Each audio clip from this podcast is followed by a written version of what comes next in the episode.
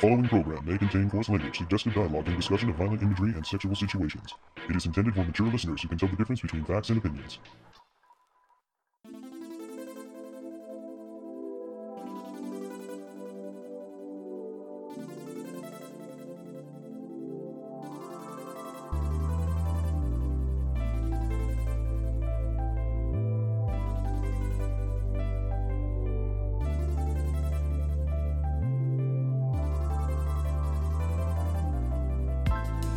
Will tell you where both the sailors and the pirates are hanging out on this episode of the Toonami Faithful podcast. I am your host, Sketch, and with me I have Paul Bascrillo, the founder of ToonamiFaithful.com.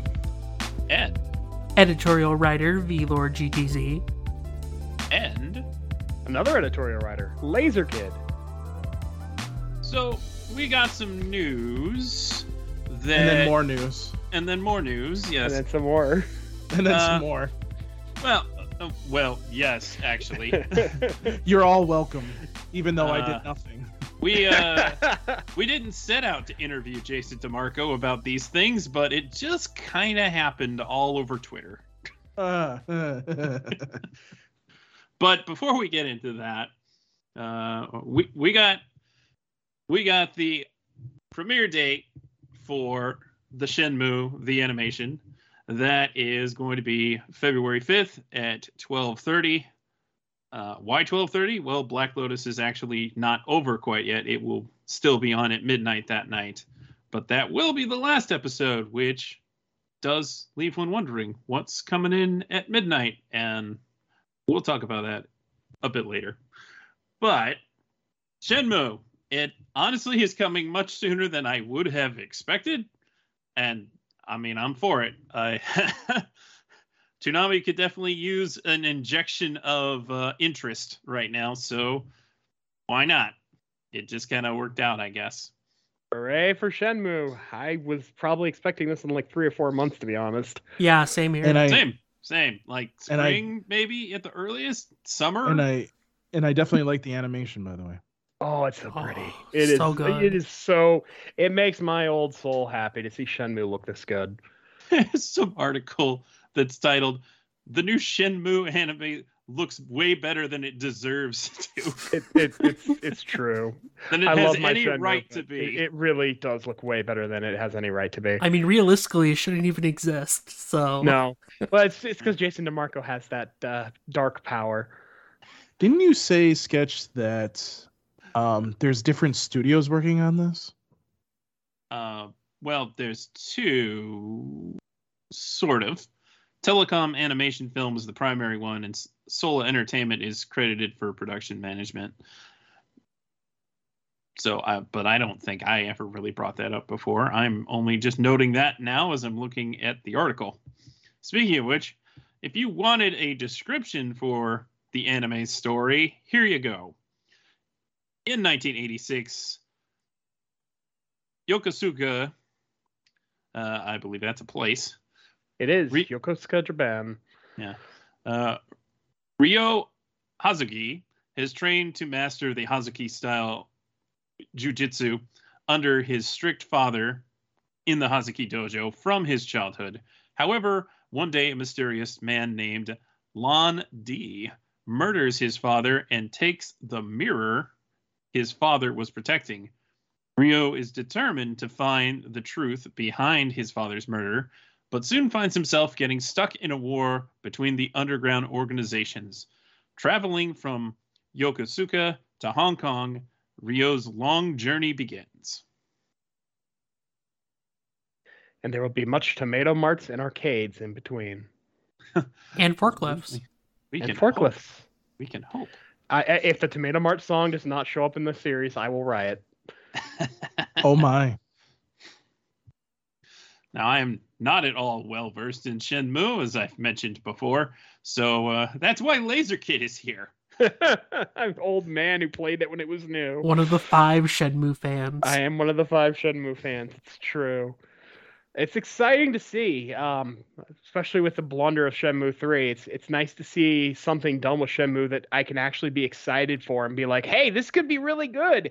Maybe this will be the way we get the rest of the story. And if so, fine. I I want to see how this story goes. That would be nice. So a bit of interesting uh, development here. I would not have expected Sentai Studios to be the ones dubbing this, but so it would seem they are the studio dubbing it. That definitely threw me. Although I'm I'm liking the voice cast so far. It's definitely not the game cast, which I, I kind of half hoped, but never expected they were going to use the game cast. But these are pretty good choices. They all feel pretty pretty accurate, pretty close to what I'd expect. Yeah, based on uh, what I have heard of the line delivery in uh, the Shenmue games, I, I think Austin. Tin- I think Austin Tindle is doing a good job of kind of inheriting the spirit of that, and good. yes, good on, good on definitely. While making it listenable. Yeah, I mean, I, I love the original Ryo. Ryo voice, being able but- to emote. Apparently, this is considered wrong. Oh, he can emote, just very cornily. Father. He definitely seems like more of like the stoic top type, uh, kind of like a Jonathan Joestar. Yeah, I think that's a fair Mm, point. yeah. Yeah, I think Except so. he wasn't he wasn't stolen away from Toonami.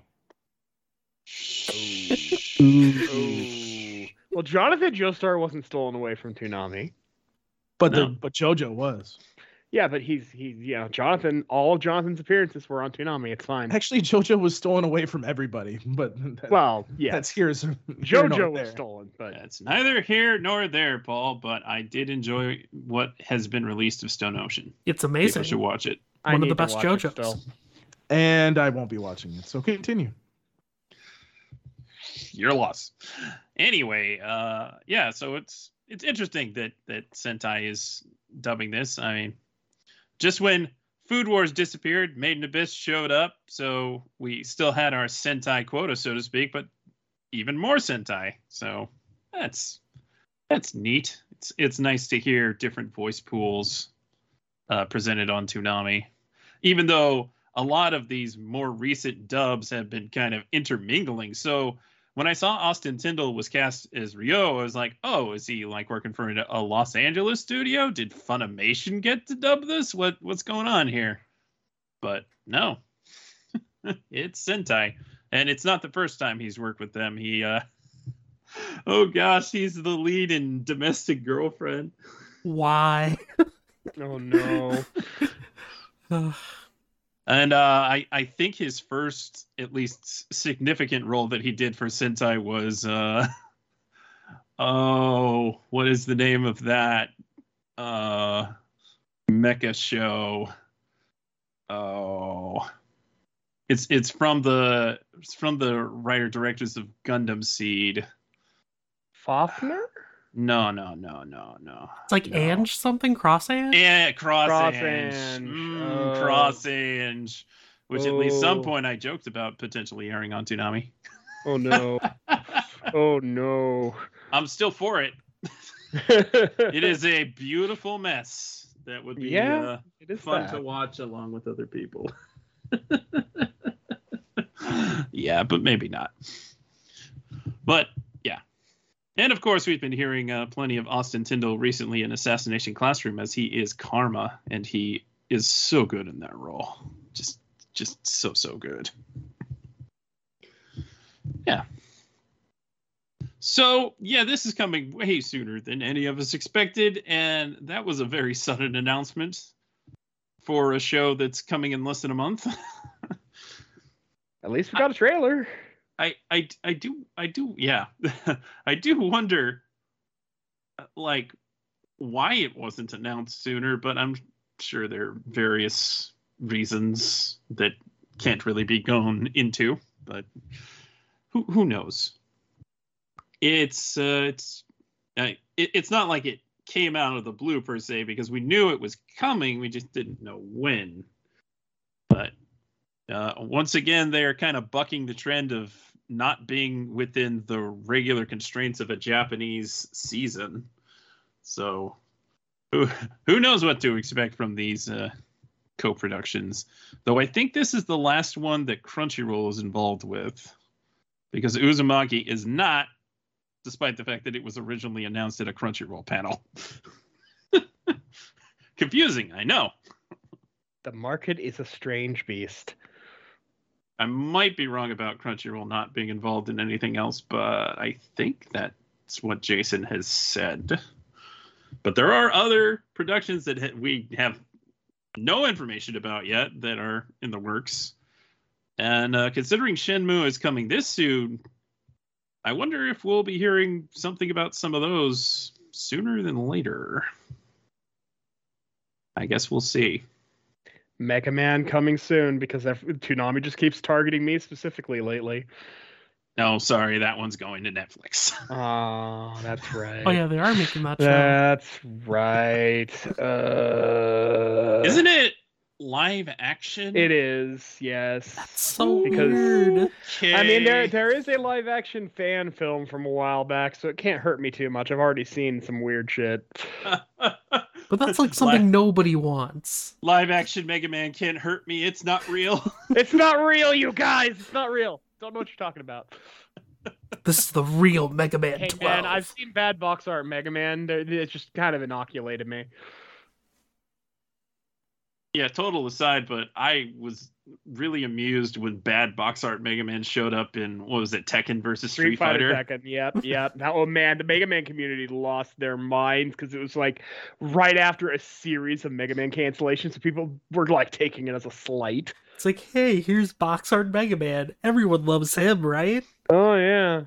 Yeah, Ah, we just you know we just canceled Mega Man Legends three and you know Mega Man Universe. Here, have have bad box art Mega Man. That's what you want, right? In a game that has tons of glitches. Yeah, it's Mhm. great. Oh, I'm I don't miss that era of Capcom. and we never got the other half of that Street Fighter versus Tekken thing. Nope. That's just in the void at this point. It's a shame. It's a shame. Oh well. One can only wonder what uh, other not incredibly popular video game Toonami might dig up for making a show out of. Shining Force, the animation. Yeah, let's go. I just want a Xenoblade anime. Oh, oh, that would be good. Dude. Demarco did say that he would make a RoboCop anime if he could. yeah. Except So, yeah. Sony. A big barrier Um, there. but uh, speaking of surprises, Yeah. So the other big shocking news, which isn't news to anybody who's listened to our previous podcast, because both this and uh, Shenmue were mentioned at least in passing, but there was a focus on a different topic, so we didn't really go into it. Yeah, hell has frozen over once again, and One Piece is back on Toonami. I give up Mhm. predicting anything. I, I cannot guess anymore because I never would. I, I'm the biggest One Piece fan, but I never saw this coming. Well, Same. I mean, as I said on Twitter, I if you if you were to ask me, was this on my radar? I probably would have told you you're smoking something because Mm-hmm. this was not even anywhere near my radar, nor was it like something I was like, oh yeah, that's gonna be on Toonami, especially when it's on Netflix, Hulu, insert streaming service, whatever.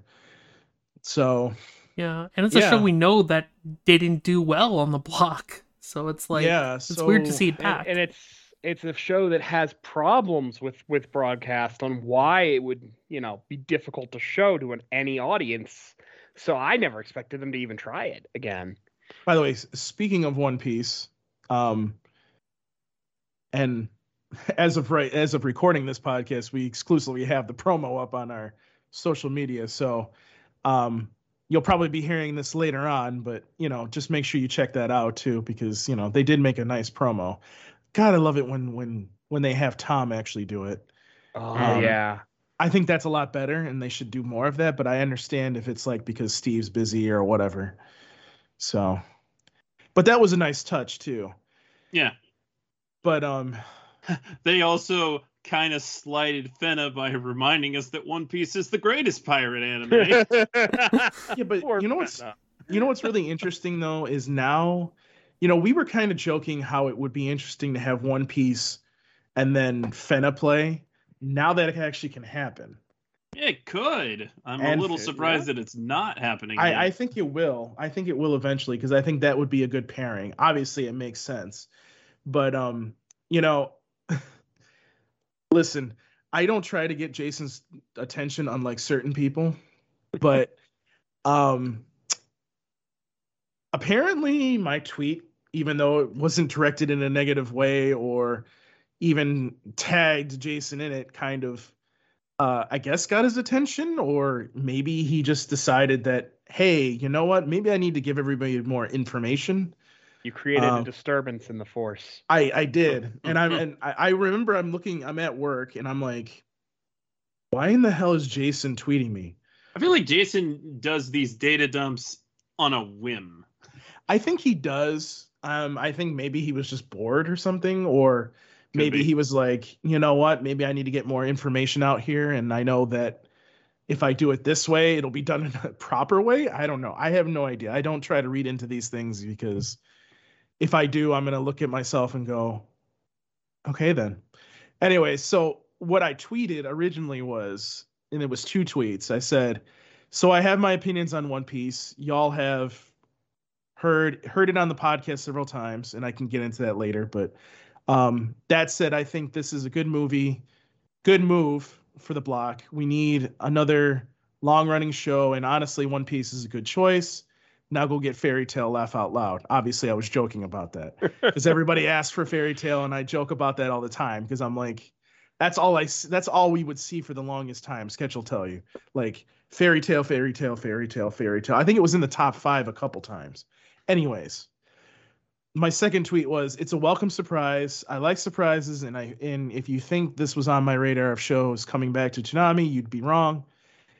Goes to show excuse me, goes to show you that show rights are very interesting these days, and just because insert streamer has a show doesn't mean they can't get it. And then what was it about maybe almost 12 to 24 hours later, Jason just starts responding to that tweet. And again, I didn't, as you heard, I didn't tag him, nor was it anything negative. So, nor did he have a negative response. But I'll I'll kind of read them and then you know sketch if I miss something, please chime in.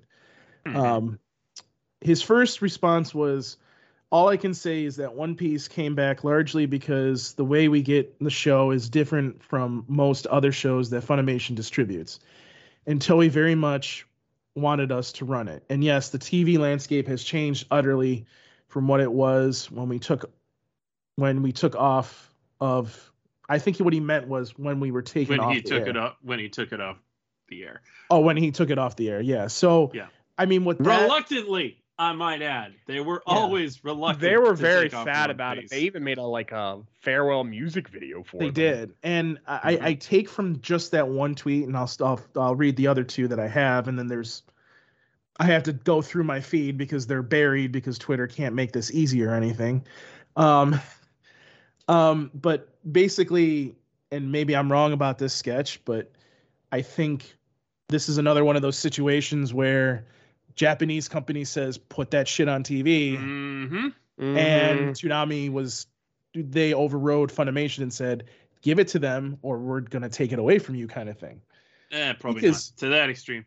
The the thing about One Piece is Toei probably has always been in charge of the TV deal. Right. yeah. And and and even though Funimation is the one who dubs it, now Toei actually more or less handles the dub themselves, even though it's still using the same Funimation actors and studio. Yeah. And- Same and thing it- and happened it's- with uh, Dragon Ball Super, really. and it's like funded by some uh like some fund to handle distributing Japanese products. so it's it's a totally different beast than when Funimation was footing the bill. And Yes. that could very much be a factor in this as well. But as as soon as I thought about why they could potentially have brought One Piece back, I immediately got to thinking this is probably a Toei thing. And Yeah. he flat out says because it's different than most shows that Funimation distributes, and there you go. Yeah. It's Well, it's Toei. I also think that you know it, it's the thing that Toonami's been six. How do I say this? So I, I I think Toonami has been more successful with keeping the block on the air by having long running shows like a share like a like a Naruto Shippuden and the Dragon Ball Super, because by putting those shows on, you have tons of episodes. And with One Piece, it's not even finished, so you have way more than enough episodes to play. Um, where you can Skip just keep- 500 episodes, and there's still more than 500 Exactly. episodes. Yeah. exactly. So basically, you know, this is a good move for them because they can use this as a way to not only fill space like they're doing, but also because they need to have more long running shows. And honestly, there's not really many long running shows out there left. Yes, I can hear people already, and I have seen them on Twitter the other day going, well, What about Boruto? Yes, I know about that. Who knows? That may show back up again too. Who knows? I'm not saying that that's a. Po- I'm not saying that's not going to happen, but since One Piece showed back up, I mean, there's nothing saying that this that that won't show back up. But speaking of long running shows, let's let's talk about the second tweet, um, which is again again I was completely joking about Fairy Tail, but and by the way, when when you hear this tweet, this is kind of and Sketch can kind of you know um, corroborate what I'm about to say. Like this is the kind of thing that Jason says in a more of a private setting that you're seeing in a public setting. You know, you don't get to see this kind of thing where he says, you know, well, I'll read it to you. Also, we've tried to get Fairy Tail before and couldn't agree on pricing. We will likely try again. It takes two, or if you add distributors and our lawyers, four to tango. What might seem like an easy layup to someone not in the business is often not. Enough said. That's kind of that's the kind of thing that we hear behind this that we we get told behind the scenes in a different way, but I mean that's kind of what we've heard. You know, I mean, I'll be honest with you. I at, when I when Toonami first came back, there were some things that I didn't like, but being educated about the TV business by Jason and the and the people at Adult Swim, and I'm not and I'm not saying this to suck up. I'm being honest. Sketch can can tell you. I'm not I'm not he's heard the same things. You know, Sketch got to ask them a shit ton of questions that one time that he was in Atlanta with us, right? Mhm.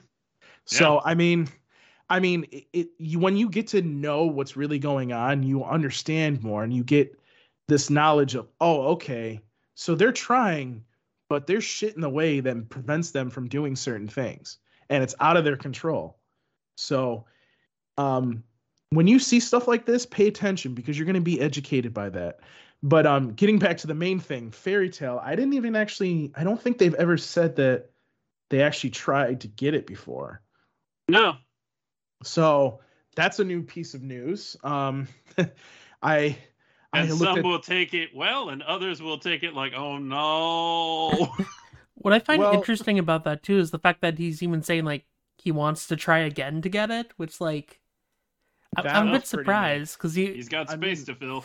I mean I guess, think but like that- actually saying the intention that hey, I'm gonna go back and try is like I mean, interesting to me. It's getting pretty old at this point. It's I mean- old I and mean- finished, but there would still probably be an audience for it. But But as we've Potentially. seen with like a show like Assassination Classroom, even an older show, and I, and Assassination Classroom, mind you, is not as old as Fairy Tail, but after a while, when you put a show on TV, sometimes people start watching and tuning in.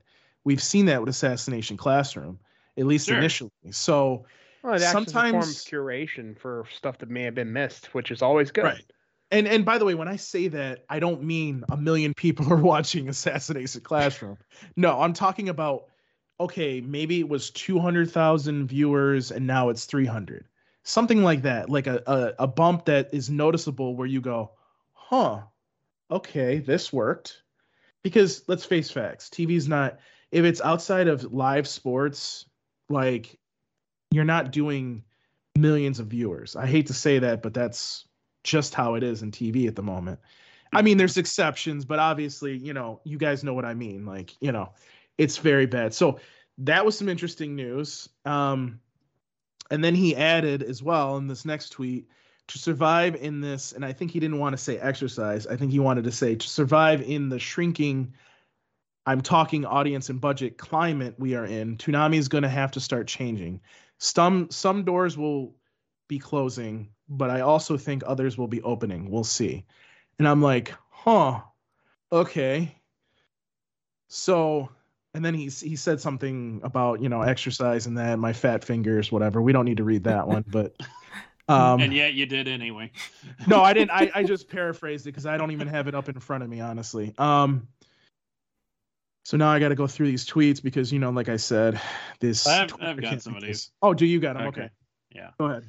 So he's he also went on to say that uh, when Paul inquired about getting One Piece, kind of you know to make up for not getting Demon Slayer or whatever, he said, "Yeah, we had many shows lined up, including that, and we are no longer sure we can get any of them.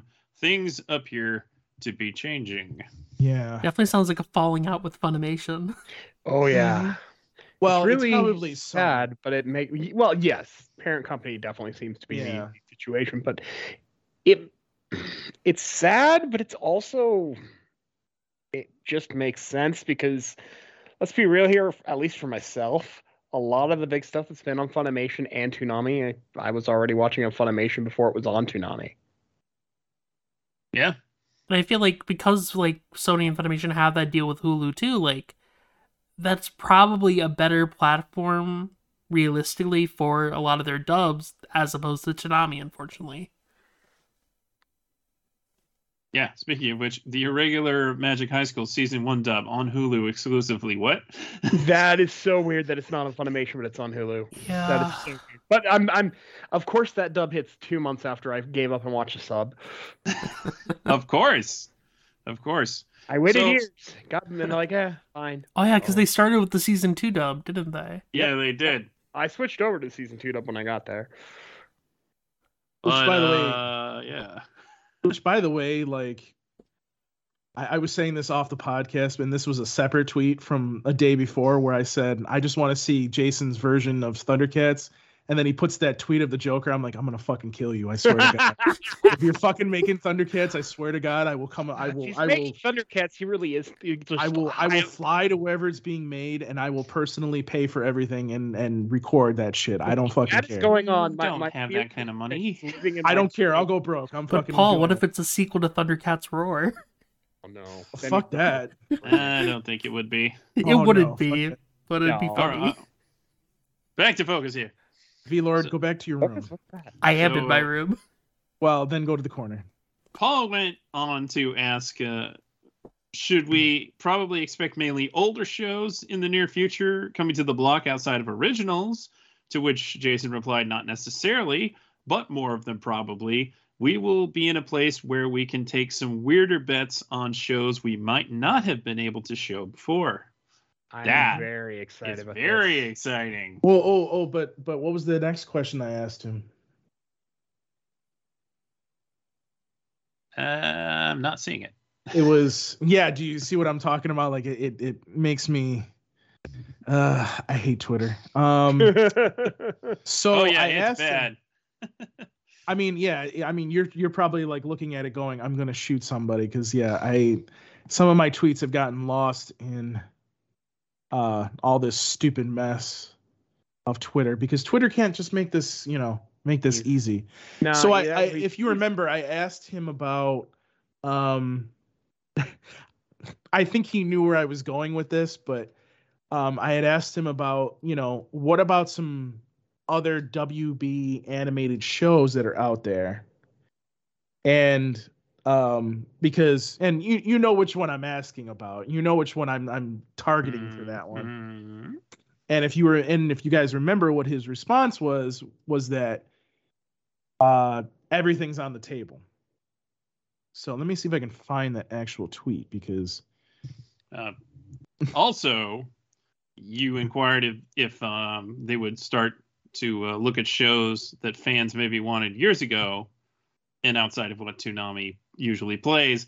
And he was very candid in saying there's so much churn in the market right now that he has no idea what Toonami will look like in six months, let alone a year, so he can't really say.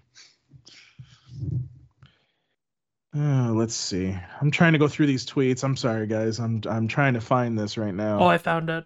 I posted the Oh, link did in you? the chat. Oh, okay, perfect. Uh, this is why this is why sketch edits. Uh, Poor sketch. Poor sketch. well, I we mean, if. Twitter would make this easier for us, you know what I'm saying? Um. All right, so here's here's the exact thing that I said in response to that last thing that that sketch had read off. I was like, damn. Well, let me ask this: Would would one of those avenues be getting Warner Brother? I put WB, but Warner Brother animated shows possibly in the future. And would you ever consider doing something? Oh, I forgot about that. Would you ever consider doing something like Toonami Jetstream, or is that out of the cards due to HBO Max?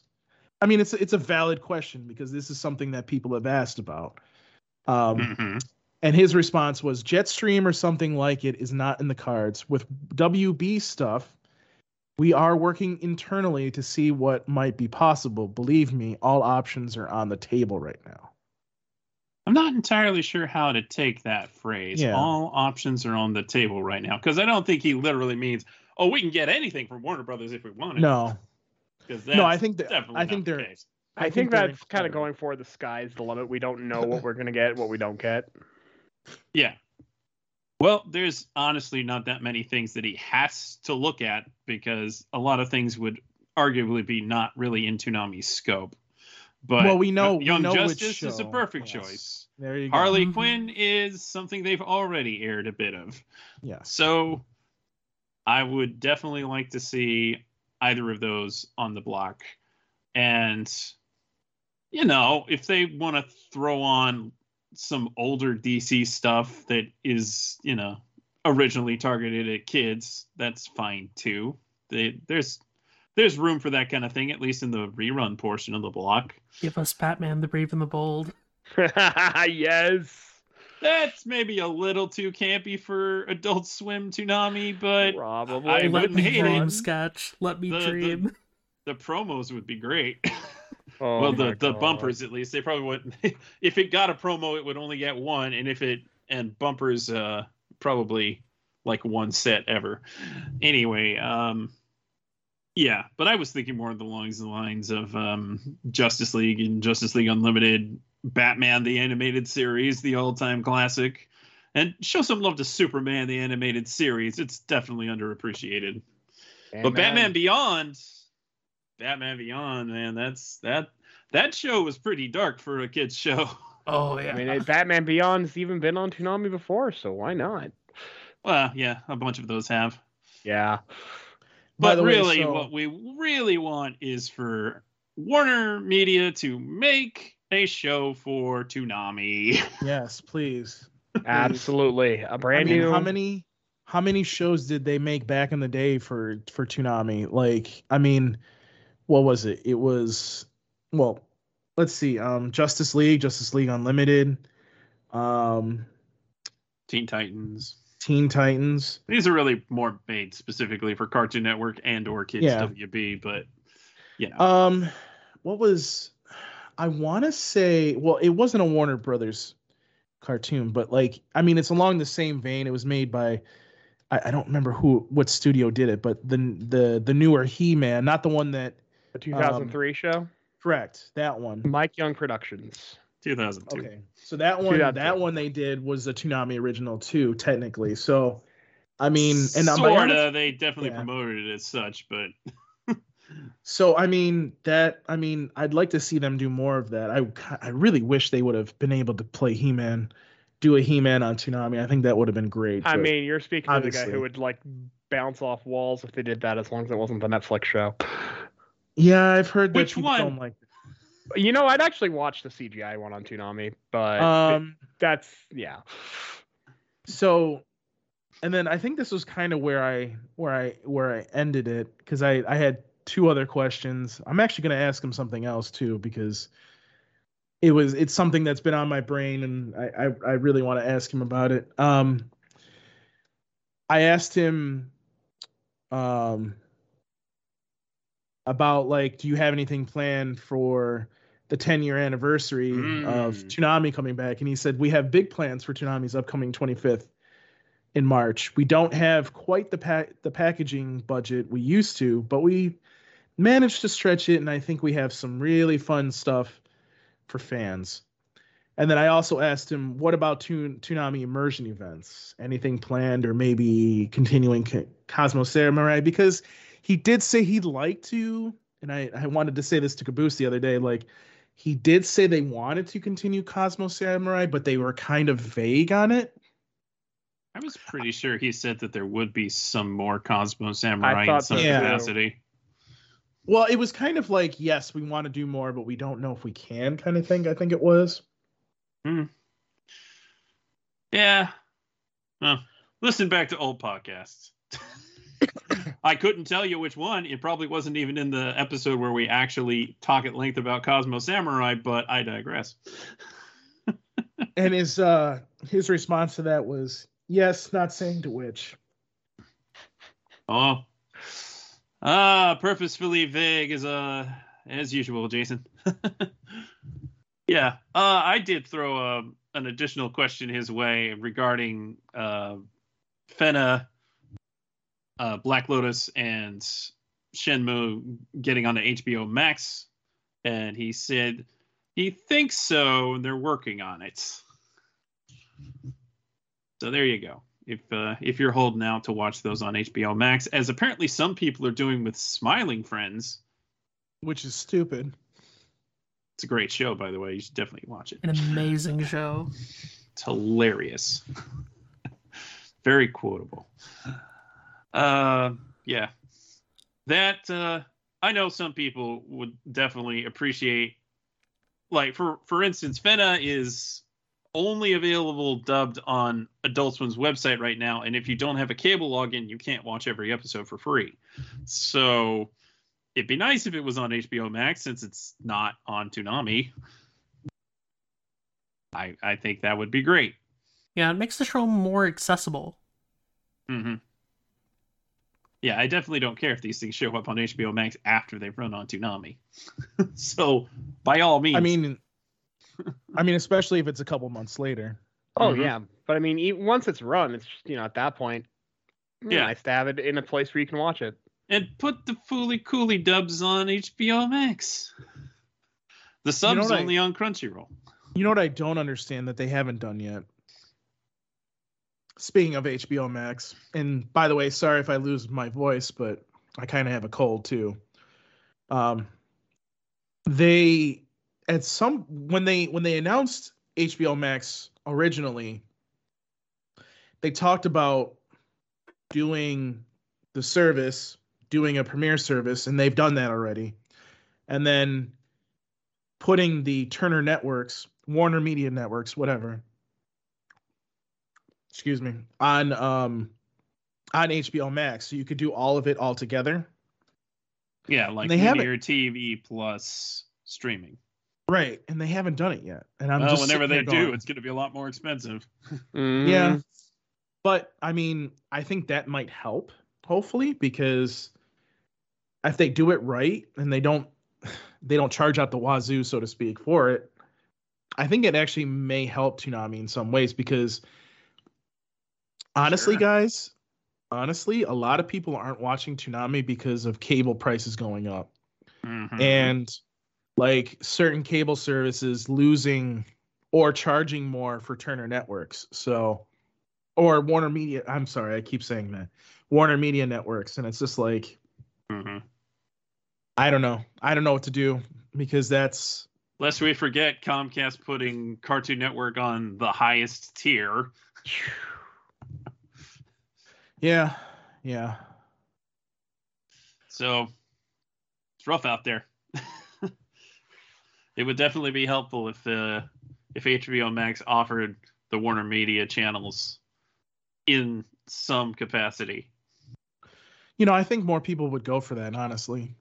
Yeah. Uh, like If if, it that happened, affordable, I I would, would. like easily cancel my sling and just switch over to that because that's all I really Exactly. need. That's exactly what I would do. Yeah, me too.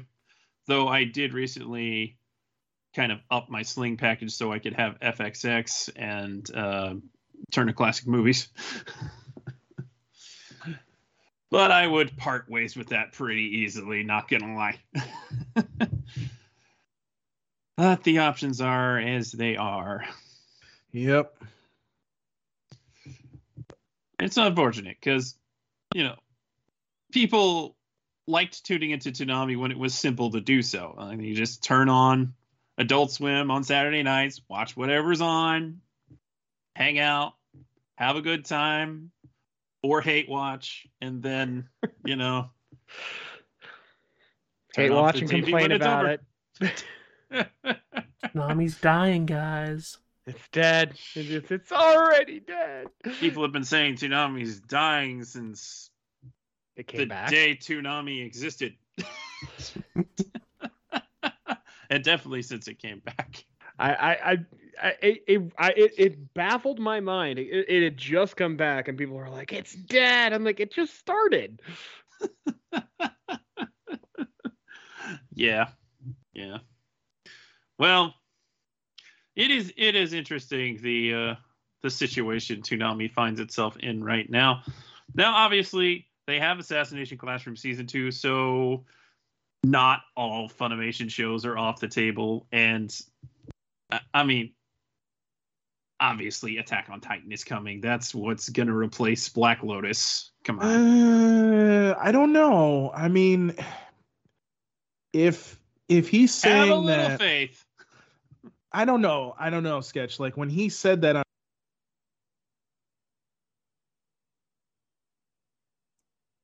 Did Paul cut out for anyone else? Uh, everybody cut out for me. Yes. I was Oh, sorry. That was that. I I muted by accident. Um, what I was saying was is, um, I, I I think when I saw when I saw Jason's tweet, I kind of went, wait, does that also mean Attack on Titan as well? Because I'm like, if you're talking about other shows that you thought you were gonna get or continue, and now you may not be able to do that, that's one of those shows. I'm not saying that's going to happen, but I mean, you're not getting Demon Slayer, so what's what's the chance that you're not going to get the last part of Attack on Titan? It would be fucked up, but it's possible. Yeah, I still think it's probably what's happening. Otherwise, I can't think of a good reason why they wouldn't just start Shenmue either when Black Lotus ended or have it premiere at midnight. And I feel like Attack on Titan has been under so they've had that for so long that the the contracts for it have to have been more airtight than what they had for uh, Demon Slayer that it would be harder for them to not air it. I would think so. Plus, technically, the second part is still the same production as the first part. Oh, so they might already just have point. it locked in. It may already be locked in. That's yeah, true. it's tech. You can view it as separate seasons, but it's really just one season. So uh, they might have Funimation over a barrel on that one, and I'm sure Funimation ain't proud, ain't happy Uh, that about it. that might be why they made such a big deal over Demon Slayer. Then Hmm, it could be. It definitely could be. And I don't think that they will never play Demon Slayer. They will obviously keep trying to get it. And maybe they'll eventually come to some kind of agreement. What we do know is uh you know, Shenmue is going to be 13 episodes. If they get Attack on Titan, is it going to be 12? Is Who it eight? knows? I have Yeah. no idea. Well, and then there's. I mean, I don't. I don't want to. that is to say, if if those are what's airing in February, they're done by spring, and then what's in the first hour of Toonami? Who knows? Well, I mean, Jason DeMarco doesn't because he just told us we don't know what's going to happen in the next six months. it's six months. Yeah. Oh, Yeah. see, that's see, that's a good thing too. Now that we're talking about that too, is we at least know that I would, and I would favor to guess that this would happen. That probably if more episodes of Dragon Ball Super were made, I It's- could see that. There playing is on a Toonami. Um, strong oh, rumor Oh, yeah, about that Toei- following superhero. It very well could, and the way that we're getting One Piece would probably follow for for any continuation of Super. Oh yeah, Mm. I, I- and make- so I mean, go ahead, V Lord. I'm oh sorry. no, I was just gonna interject. It does make me wonder if we'd get other Toei shows then, like Dragon Quest Dai or like World Trigger Dragon as well. Because Because if Toei's playing ball and they want stuff on TV, Well, Dragon I Quest mean- Die would be an amazing fit for the Toonami audience. I, I mean, if they're if they want these shows on TV, they're probably talking to Toonami about it. I would not be surprised because obviously Toonami, and let's not just say Toonami, let's say Adult Swim as well. You know, they handle these shows the appropriate way, so that's why Toei likes to put them on there. So, you know, I think you might see the possibility of some more of these Toei shows showing up now the one show that I just came to in my brain that's I think the next season is in the fall is My Hero Academia, and I'm kind of sitting there going, that may not be on the block anymore. Mm, I, I I think Toho or whoever else in Japan that kind of uh, makes that deal happen would probably still get it onto TV, but it's anyone's guess. Yeah, and but see the thing is too is like, and this is what kind of bothers me is it's like Attack on Titan for example, all the English dub episodes are going to be not all of them, but you know they're usually with Attack on Titan. It's usually Toonami plays it first, Funimation gets it. With some of these other shows, it's Funimation, Funimation gets it. it. Then a Ton- couple of weeks to Yeah, a Toonami month. has it. Toonami gets it. hmm hmm right And- so it's not like it's not like funimation isn't getting a piece of the pie or losing anybody from it but No. at the same time it's like if you're going to be that greedy about it why not just why not just like with demon slayer why not just have the same kind of deal where you just go okay let's come into an agreement demon slayer premieres the the episode premieres on Toonami. And then the next day, like they do with Attack on Titan on Sunday, you put it up on Funimation Now, Crunchyroll, whatever. Like, I still don't understand why they can't just come to that kind of deal. Why Sony's being, and I'm gonna say it, greedy about just playing this show. It's like, I get Well, it, but you're It's not because losing. they anything. can. Yeah, I guess. I guess like it's the logic of like it doesn't benefit them that much to let Toonami air the show. So they'd Yeah. rather just keep it where it is. Mhm. Yeah, I mean, especially with something where it's like Demon Slayer, Hero Academia, they don't need Toonami to help them push the brand up, as it were. They're already huge, so it's it's a case where they don't have a reason to do it. Well, and and see that's that's the one thing that I don't and obviously Aniplex is the one that has um Demon Slayer. I mean that's owned by Sony now too. Right. Um It always You know, was. it always just made me it's another example of why wouldn't you want it on TV? You know what I mean? Well, they certainly did a couple years ago. Yeah. Um, and, and and I think we're we're jumping the gun saying Funimation 'cause this is not. I don't think this is a Funimation issue. I think this is a Sony issue. Yeah. Yeah, I'd Uh, agree. I, I I wonder if uh some uh management ideals over at Crunchyroll bled over into these Sony acquisitions. Because that kind of seems like that might be happening. Yeah. But we can only speculate. At any rate, um, look, I don't, I don't think the door is closed on these shows entirely, and I, I think some of them might even show up later this year. It could be three months, it could be six months. Who knows?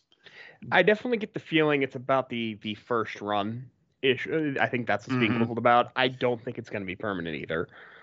I Yeah. I I do think that because and I mean obviously we've been at this for a long time. Um if it's true that in these contracts they have the right to refusal for these seasons. I mean, I, I I get the feeling that while Sony, because it's probably Sony that's doing this, can get around it, I feel like they can't just be like, "Oh, you can't play it at all." So yeah, I I, kind of feel like they're going to get, like for example, they just put the seven episodes of Demon Slayer Mugen Train up. I I would favor a guess within a month or two after it's you know people have played it and had their way with it. It I wouldn't be surprised if Demon Slayer's on Toonami, but it's I don't know. It's one of those things where I'm starting to see like when you drop seven episodes of a series like that, it makes me sit there and think that Sony's starting to become like Netflix and just drop episode, drop the whole series in one batch, and I'm just like, maybe No. don't. No, I don't see that. It's just a unique situation with these episodes of Demon Slayer because they were technically mostly dubbed already. I mean, I mean, we're gonna have to see what happens with the next arc though, because if they drop like several episodes at the same time, I don't think they will. It's not really what know. they've done with literally any other show that they're currently doing. So it's it really is just a hey, we already have these lines recorded. Yeah, Yeah. because No, there's like very few new saying. Like- scenes in Mugen Train, like TV cut. So Mm, like, pain painfully few. Unfortunately, as far as we know, the Entertainment District arc dub will start coming out weekly in a week. Yeah, I think so. Who knows? I'm I'm sure they're well into dubbing that arc. I would I would think so, but Probably, but it's there's there, there's a production pipeline, so we will probably be seeing it one and one after another every week. Yeah. I mean, again, I, I mean, again, I, I just, I think that I get what they're trying to do. I understand it, but I mean, I could flip this. I could flip that on Sony too, and be like, well, when I hear Demon Slayer, I hear a lot more people saying they like the sub over the dub. So it's like, why would why does it matter if you play the dub first or not? You know, They, because literally literally everybody that i hear everybody that talks about demon slayer that just i randomly have a conversation with they're like oh yeah the sub is so good i'm like oh don't do you did, have you ever watched the dub oh i don't i don't like the dub of it like literally I So- have not had that experience with Demon Slayer. As far as I know, everyone loves the dub. so sketch is like eh. I mean, I've I've had it both That- ways that- that's like not to say that I disagree with what what Laser is saying. No, I'm I'm saying uh, the reason why they would try to have the dub exclusively would be just to have that option for their subscribers, well yeah uh, that's which obvious, makes yeah. the service more attractive because it caters to both sub and dub enthusiasts. And most people subscribe to Funimation for dubs. You can, I believe, you can stream the sub of Demon Slayer for free. that's weird I think that's the case. It might have to be a week delayed, but I can otherwise, yeah. actually check that real fast. I I can almost guarantee you that it's not locked behind a paywall entirely. yeah, I don't think Maybe it's the necessarily maybe the like- newest episode. I don't think it's necessarily a preference thing either, because it's like, yeah, there are Demon Slayer fans that only watch the sub and really like the sub, but there is a good portion that are getting into it through the dub. Yeah, So I think mean, it if is they mainly- watched it on Netflix. Chances are they saw it dubbed. Yeah, exactly. Yep. Uh, and yes, the Japanese version is available for free, although it is the last four episodes are locked. Huh. But up through the different. third episode of Entertainment District is free. Guess they got to make you pay at some point. Yeah, they do. interesting. Uh, is that on Funimation or Crunchyroll? That is Funimation. I cannot speak to Crunchyroll. Hmm. Yeah, it might be a bit different on Crunchyroll, oddly Yeah. enough. Uh, it probably is. But then again, you would think that if it would be free in more places, it would be on Funimation. You would Uh, think, but eh, this industry is weird. That it certainly is. very Yeah. very and and you know it, it's just becoming very much more weird as we go. I mean, this is this is why this is what I really feared about you know Sony being able to control most of the anime industry, and I think that it's not only hurting. I mean, it's hurting Toonami, obviously, but it's it's just I don't know. It's just it's just very. We called this. I should just say it. We Eh. called it. I honestly didn't think this was gonna negatively affect Toonami as much as it seemingly has. Yeah. I think the big concern for me is the fact that like basically all the major licensors now are owned by big companies. Yeah. and now you have Disney also coming into the mix too to license stuff. And it feels like there's going to be far less of the pie for Toonami themselves to get unless it's a you co-production. know, you know what's really funny? You if you think back to 2012 when anime was on like the downturn and anime wasn't really popular at that point. Like yes, there were cons and everything, but it wasn't as popular as what it is right now. I mean, obviously look at all these companies buying anime.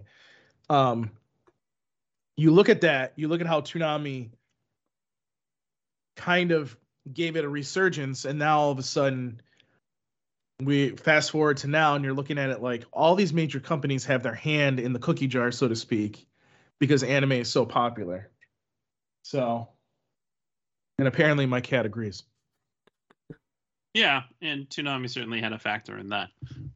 Maybe not as much of one as you would think, but I don't think it's as much this time as it was in the 90s. And the, the- Well, the late course. 90s and early 2000s, yeah, no, Toonami was a huge part.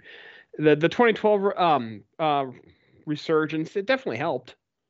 Yeah, I, I would say it, it certainly helped the sales of various shows that they highlighted, and it it got the community talking more about you know pretty much everything.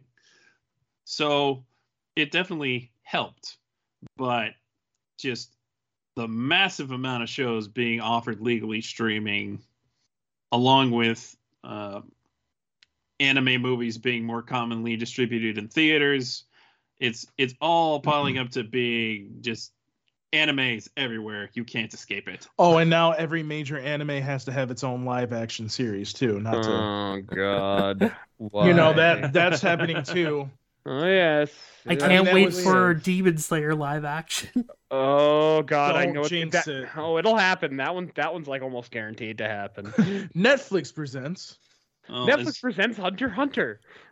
Danny Oh, DeVito as a Inosuke. you shut up don't you say that don't you say that it Oh, better not man. fucking ruin hunter hunter for me Oh, I mean, I love Hunter Hunter, man. I, I'm being stupid. With Chris Pratt as Leorio. Oh, God. The sad thing is, I could see oh, it. I could see that too. No, no, no, no, no. Chris Pratt as Hisoka. Oh, Oh all right, god. all right, I want that out of my mind now.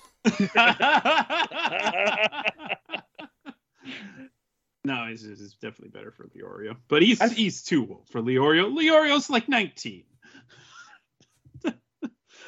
Uh, yeah, well, whatever. Uh, it's an interesting time for Toonami, and I'm excited at the prospect that with the regular options kind of off the table, at least for the time being, that they they got to get creative. And so far, they brought back One Piece and they brought in Made in Abyss, and I think that's a good start on the creative front. Now I know there are plenty of people who bemoan the fact that oh, Toonami is suddenly struggling for content and they went back to One Piece of all shows, a series that never ends. It's going to fill a slot until they cancel it again. Yeah, But that's the That's- point. that's look first of all it is at 1.30 for a couple of weeks but then it's going to settle into the 2 a.m hour and cares it's on at 2 a.m the the more important shows are going to air before it and the only show that's getting shafted by it is shippuden Which isn't much of a loss at all. Yeah. I'm still just baffled that this is the first time in the history of American television that One Piece is airing before Naruto. I'm for it. Because It- I'd rather watch One Piece than Naruto. But It that's my hot finally happened. And let's face it, the Naruto fans are gonna is sit through One. Piece to get to Naruto. Yeah, something like that. And interestingly enough, they seem to be keeping this double of One Piece for at least three weeks. Uh, we we, fi- we really finally have some for that. advanced schedules, guys. We have Um, some schedules. Although my, my Sling DVR has, has got last week's schedule, but you know it's it's yeah, gonna mine no longer a four and a half hour episode of American Dad at least. Yeah, in, instead, uh, Made in Abyss will be Assassination Classroom, and One Piece will be Made in Abyss, Yeah. and also Naruto Shippuden. yeah, That's gonna be one confusing DVR. That is, it is going to be very very interesting. But hey, If you record everything, it's not a problem. oh there there you go. I already own those episodes of One Piece, so I'm not recording that. I'll just watch them again and be like, ah, I love these episodes. And I actually do. The the the the, the pre Fishman Island, you know, Reu- reuniting and reuniting somebody is it's it's fun. reunited and it feels, feels so, so, good. good. I love it. I absolutely love this arc, and I I was commenting. I was just like, oh hey, this is a great place, and here's why. And then I got retweeted. I'm like, somebody noticed me. You sure did. And then I got way more r- responses and replies to that that I normally get. I'm normally quiet. People don't like to follow me on Twitter. Uh, Having 50 people do something to, to me is a big deal. I'm like, what? Mhm. People go Look. follow Laser. Laser's cool. I'm, I'm I'm I'm weird. When you're playing One Piece, primarily for a new audience, along with people who already are familiar with it, it's difficult to find a place to start. The time skip was intentionally made as it was in order to make it more approachable to new readers, new viewers after 500 episodes. And oh boy, there's a ton of flashbacks. so Oh, people are not going to be confused at all. Um they they give all of the context for stuff that's going on. You get a whole bunch of stuff just reminder oh hey this happened. Oh hey this happened. And because we're being slowly reintroduced to the straw hats we highlight each one of them and who they are. This is a great jumping on point. Yeah, I would agree. Definitely a better place to start than uh, the uh, the the Sabaody Archipelago arc. what you, you that- mean you, that- you you don't want to start in the empire strikes back of one piece Ah, that's probably I not mean, a good idea. It's amazing, but it's Oh, it not a is good entry amazing. Yeah, point at it's a really good story arc, and I could tell you all about it. you But- did too Yes, I I wrote up uh, a uh, eleven paragraph summary. They're not real long paragraphs, I I promise. That's That good. is spoiler riddled because there are definitely major events that happen, and uh, I I hope people give that. I I could like run down that right now if you want, but huge spoiler warnings. Uh, spoilers for one piece maybe- Incoming. maybe we'll do that. But uh, I had some other thoughts here. When they brought One Piece back in 2013, they started at the HD episodes at the Foxy Pirates arc, and at the time, I was definitely a bit conflicted about that starting point, knowing what I know of the series. And to this day, I don't think it was the best place to start. I back then I wish they'd started at episode one, but I know why they didn't. Back then, I feel like it would have been better to start at the time skip, actually, even though it hadn't been dubbed yet. Well, at Yeah, it, it hadn't been Well, if dubbed. they It- I- if they had started where the dub was at the time, you would have got people like me watching, because then it would have been premieres. yeah. Yeah. Oh man, if if they had like I mean, and they're no stranger to doing this, if they had just jumped to the time skip and started dubbing from there, then that could have been a very different story because you know, obviously I it's think a at lot the time they were dubbing uh, Paramount Wars, so they were pretty close to the time skip. Yeah. That's why I was thinking Mm. that, because, like, it wouldn't have been that far, and Oh, no, would I be think incentive they for were actually dubbing it when might have been Impel Toonami- Down. When yeah, when Toonami started playing it, they were in the middle of dubbing Impel Down. That's still I I it I was buying those uh, DVDs like the day they came out, watching them at that time period. If that had been aired right from from Impel Down, uh, I would have started watching it there, then and there. Absolutely. That's a bit of a trickier spot. My argument is even though it would be confusing for like a moment, they should have just started right where Aokiji showed up. Because yeah, yeah. The Mm, Foxy yeah. Pirate arc is amusing, but it's, It's, not, a good a spot. not a yeah. good first impression at all. Some would say, yeah, it's a chill arc that you know kind of helps you get a feel for the characters. But I mean, Water Seven is fantastic. Water Yeah. Seven. Yeah, if they just started, you know, at the at the uh, you know height of Water Yeah. Seven, get going. Yeah, no, I think that could work. And Water Seven starts off pretty chill at first. Yeah, It's much at more representative of what the series becomes at that point too. Mm-hmm. Mhm. Definitely. When people were tuning into One Piece for probably the first time ever in 2013 and thinking, ah, I don't know if this is for me. This is silly. and I couldn't blame them because that arc is very silly, even though it does have its sentimental moments. And here's the thing if they had started at episode one back then, by the time they made it to four years, they would have finally gotten to the HD episodes. And do you remember back then, they were stretching the Naruto episodes and it looked awful. Yeah. Oh, I have so many bad memories of that.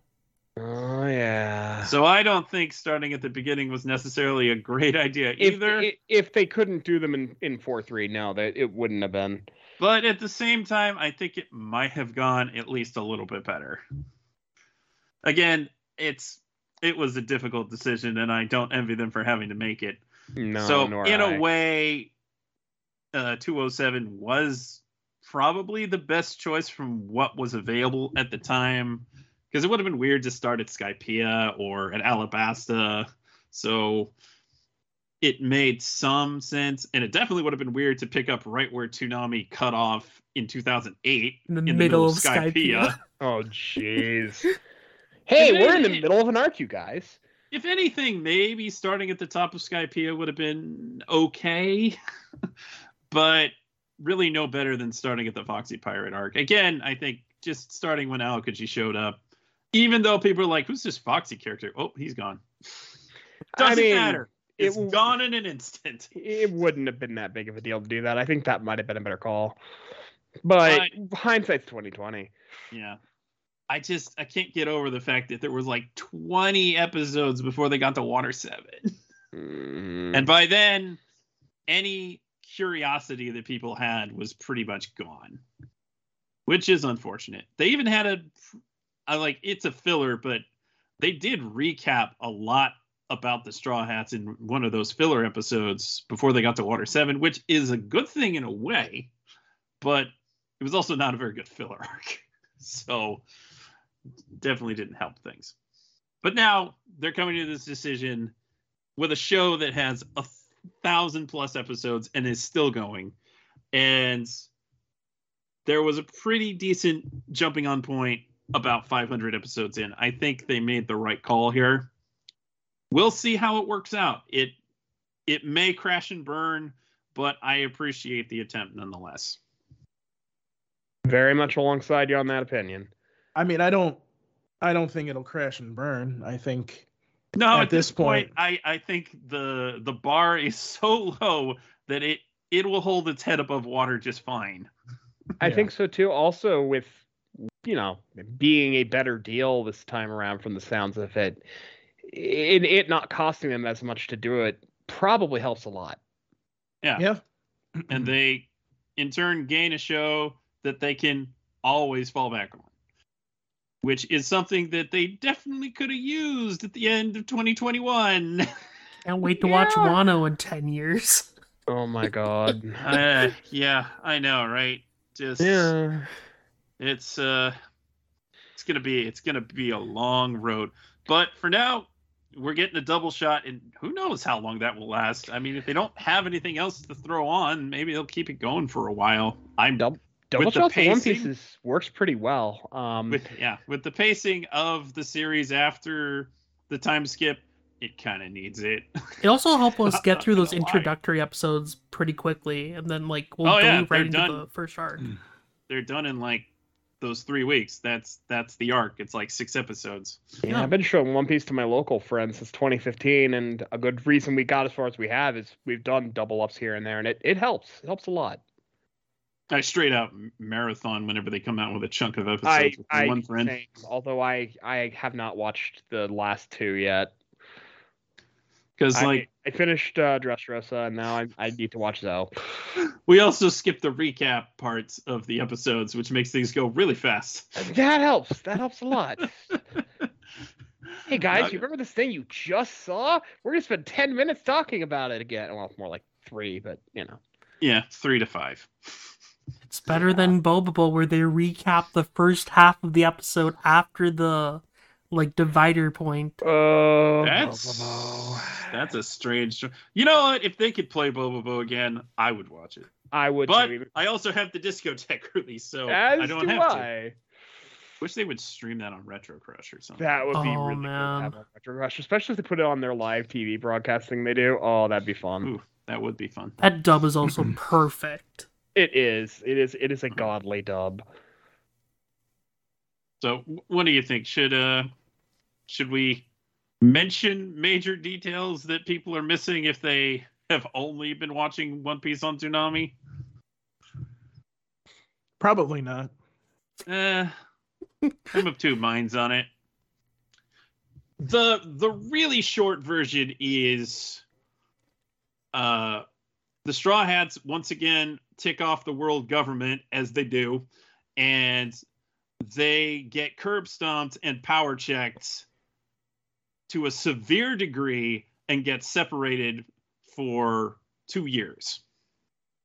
In that time, Luffy goes on quite a journey on his own that involves a traumatic loss for him, which further pushes him to decide that he needs to take the time to train and figure out how he can protect his crew before he chooses to reunite with them and continue their journey, which is an oddly smart thing for for Luffy to do, all things considered. Luffy making an intelligent decision.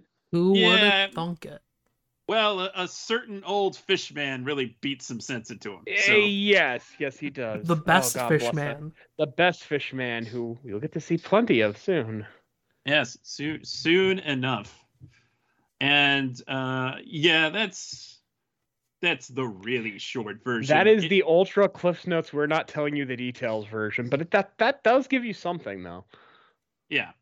And where we're coming here is when the Straw Hats are finally reuniting after two years. All of them have done some growing, training, honing their skills. Like, let's talk about the glow up of Usopp, y'all. Usopp got got ripped.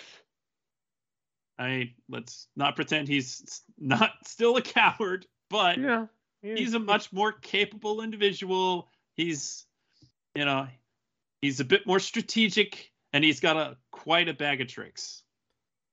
He also got abs. Yeah, he did. He well, definitely did. you know, you gotta. You They all got he gotta got have he got abs. big tough guy now. They all gotta have abs. Mm-hmm. Mm-hmm. Yeah. So there'll be plenty of things that explain various details that occurred between those times, but that's that's kind of the short version. But man, those are one a long string of episodes that involves mainly Luffy interacting with other characters, which has its ups and downs, but overall they are very compelling storylines, and it's a shame that we're not getting them. But I don't think it would be good to try to trudge through them before getting to the time skip. yeah. I almost guaranteed the show would get pulled before they would even get to the time skip. Like it's some of the best material in the series, but like you need to really be familiar with what happens before to Well, and if enjoy you don't it. have the if you don't have the investment in the characters, it, Yeah. I- I- the Empire Strikes Back is what I call it. But I mean, imagine starting with the Empire Strikes Back and not having any care for who Luke Skywalker, Han Solo, Princess Leia, Mhm. all these characters are. If you don't care who they are, why do you care that they're going through hell? yeah, basically. Yeah, exactly. Literal hell.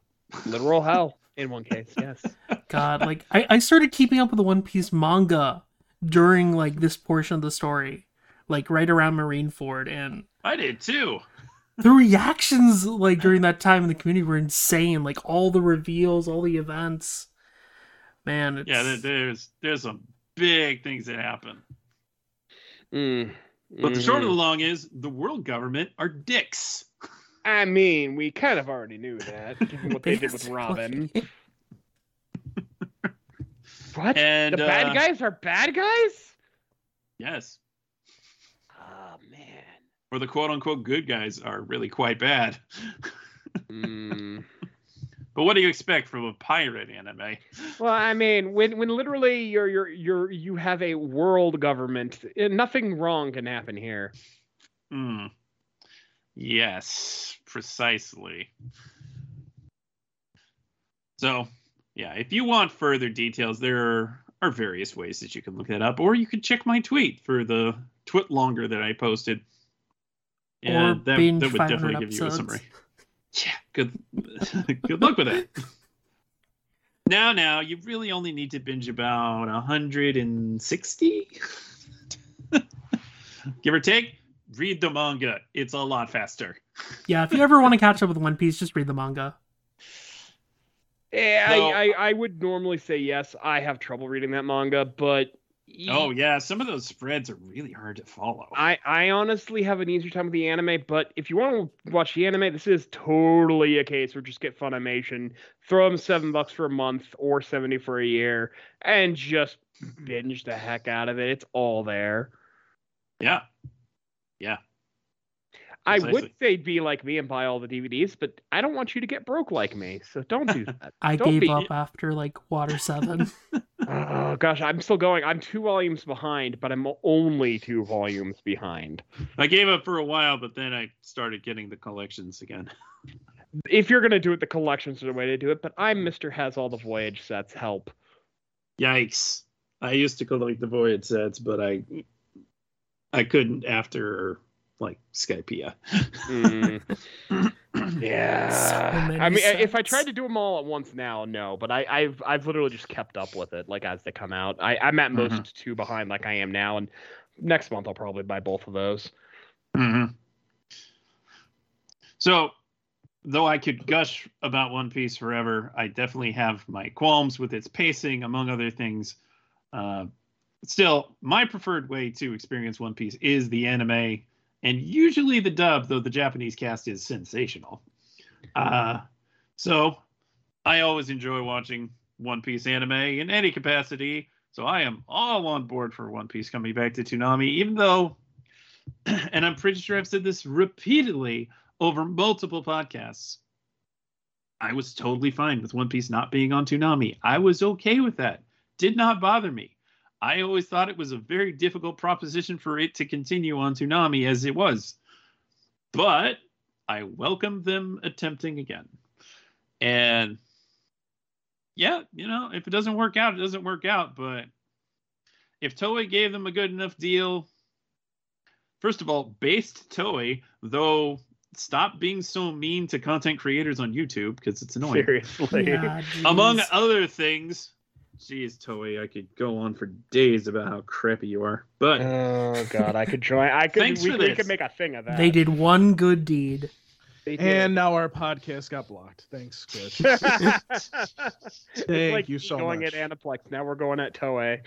Toei isn't gonna listen to this. Come on. No, Toei. Toei doesn't hear. Though you you might be surprised We're- what they would, what I mean, listen I mean, you uh, you guys have heard the podcast over the years. I mean, you know my view on One Piece. I think obviously there's two sides of the coin. There's the people that have never seen One Piece and are sitting here going, "What the hell is going on?" And then there's the people that are like, "You should be at the latest new episode."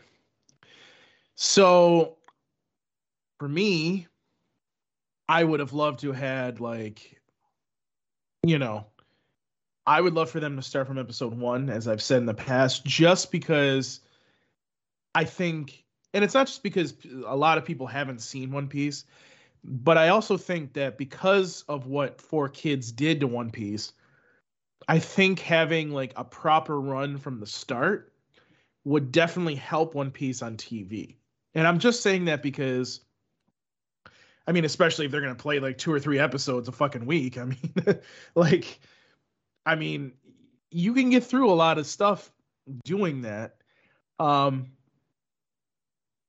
but I've I've always thought that that would help the show, and I think that that would give the show new life, just so that way people could actually see the series from the beginning.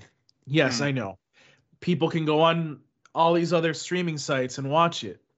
But not everybody has a streaming service. Not everybody pays for a streaming service, as we were talking about after Mm. off the podcast. But I would be all for was starting from the beginning if it was running on weekdays. But even at the rate of two episodes a week, Oh yeah, it would take forever, and there's still the problem that they're they're four by three, and how are they going to get those to show up properly? And no one wants that remastered version. No, that 16.9 remaster is. which is, by the way, the way it is on Netflix. Yeah. You may think you want it, but trust you me, don't. you don't. You really don't. And this is why you only watch dubbed One Piece on Funimation. Funimation, I'm not yeah. saying look, look, I'm not saying that I'm not saying that we want the crappy version of it. um I'm saying that I would like to see them I would have liked to see them do that. Obviously they're not doing that. That's fine.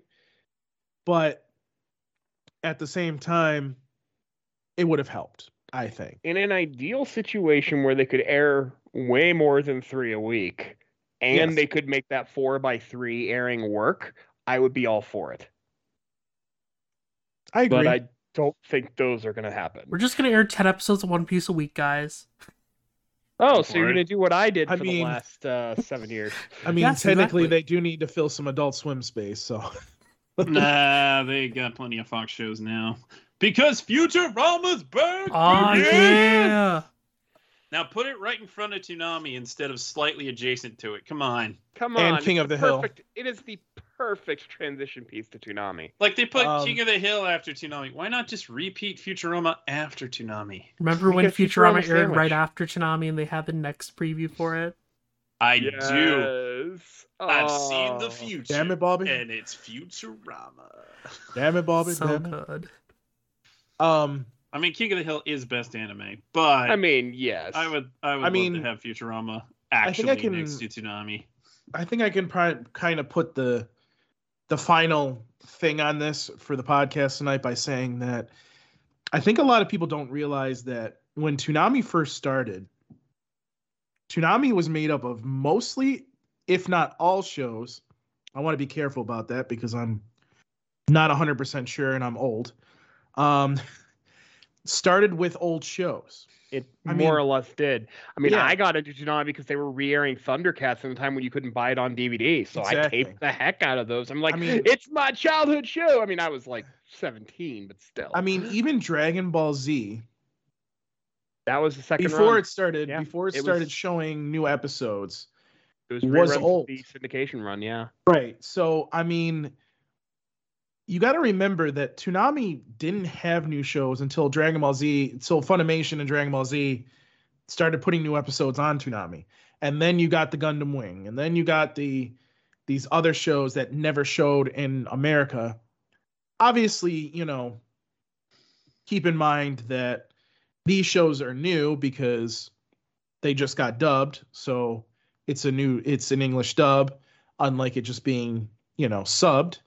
So Toonami wasn't always just new wasn't just new shows. So I want people to kind of tamper their expectations about hey, Toonami needs to be all these new shows. It doesn't need to be. And it's probably not going to be for a while. By the way, that's a good thing because maybe you're going to get and trust me, we have all of us each have a list of shows that we wanted on Toonami. Maybe those insert shows will be on Toonami. We'll have to wait and see. But, you know, I think the fact that we're getting One Piece, that we're getting Made in Abyss, that we're getting uh, the second season of uh, Assassination Classroom, that goes to show you that even if they're having an issue with Funimation or Sony or whoever, they can get the older shows pretty easily. So those shows that maybe you wanted, say, two, three years ago, or even when the block restarted on Adult Swim, you may actually see those shows show up on Toonami finally. So, you know, keep an open mind because this is not a bad time to be a Toonami fan at all. And who knows, you may we may even see some shows that are brand new that we didn't even expect to be on Toonami. So I think it's a good thing. And and also please remember this because I can't stress this enough. Toonami is an action cartoon block. It is not an anime block. If a Young Justice or some other American animation shows up on the block, that is perfectly fine. Stop being stingy about it. That's it. Well put. Well put. Can't disagree with that. hmm I It's am looking time. forward at the at the possibilities because, you know, in recent years it kind of felt like we could basically predict the kind of shows that Toonami was going to go after. Now, all bets are off.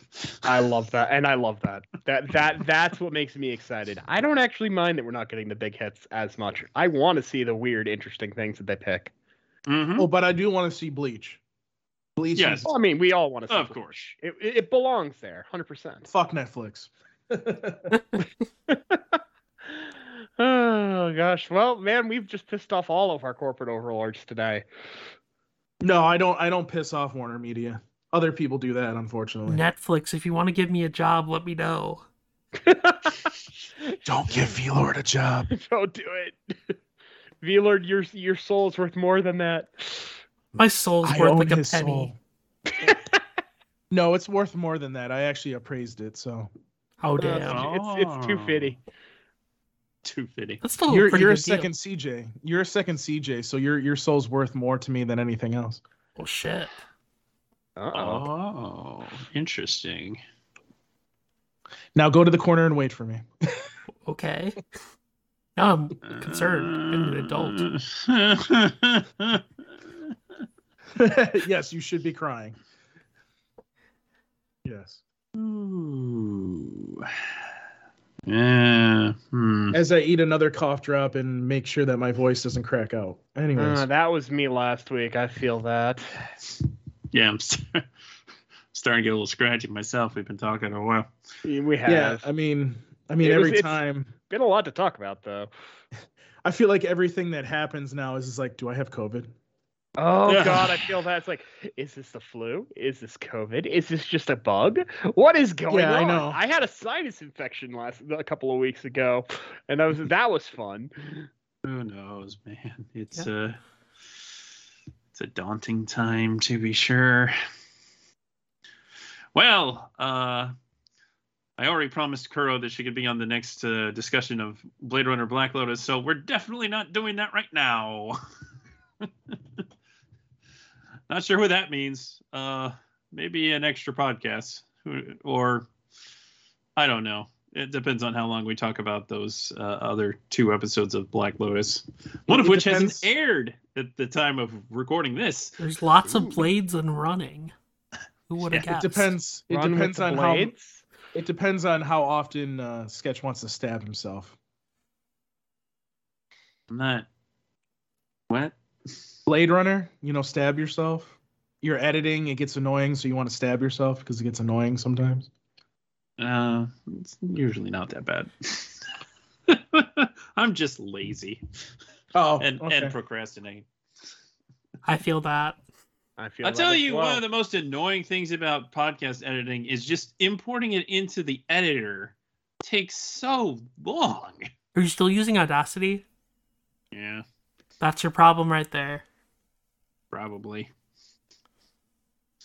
Audacity, the greatest turn from hero to villain seen in a long See, time. I, I I would punish Sketch, but but Sketch likes punishment, so I can't punish him.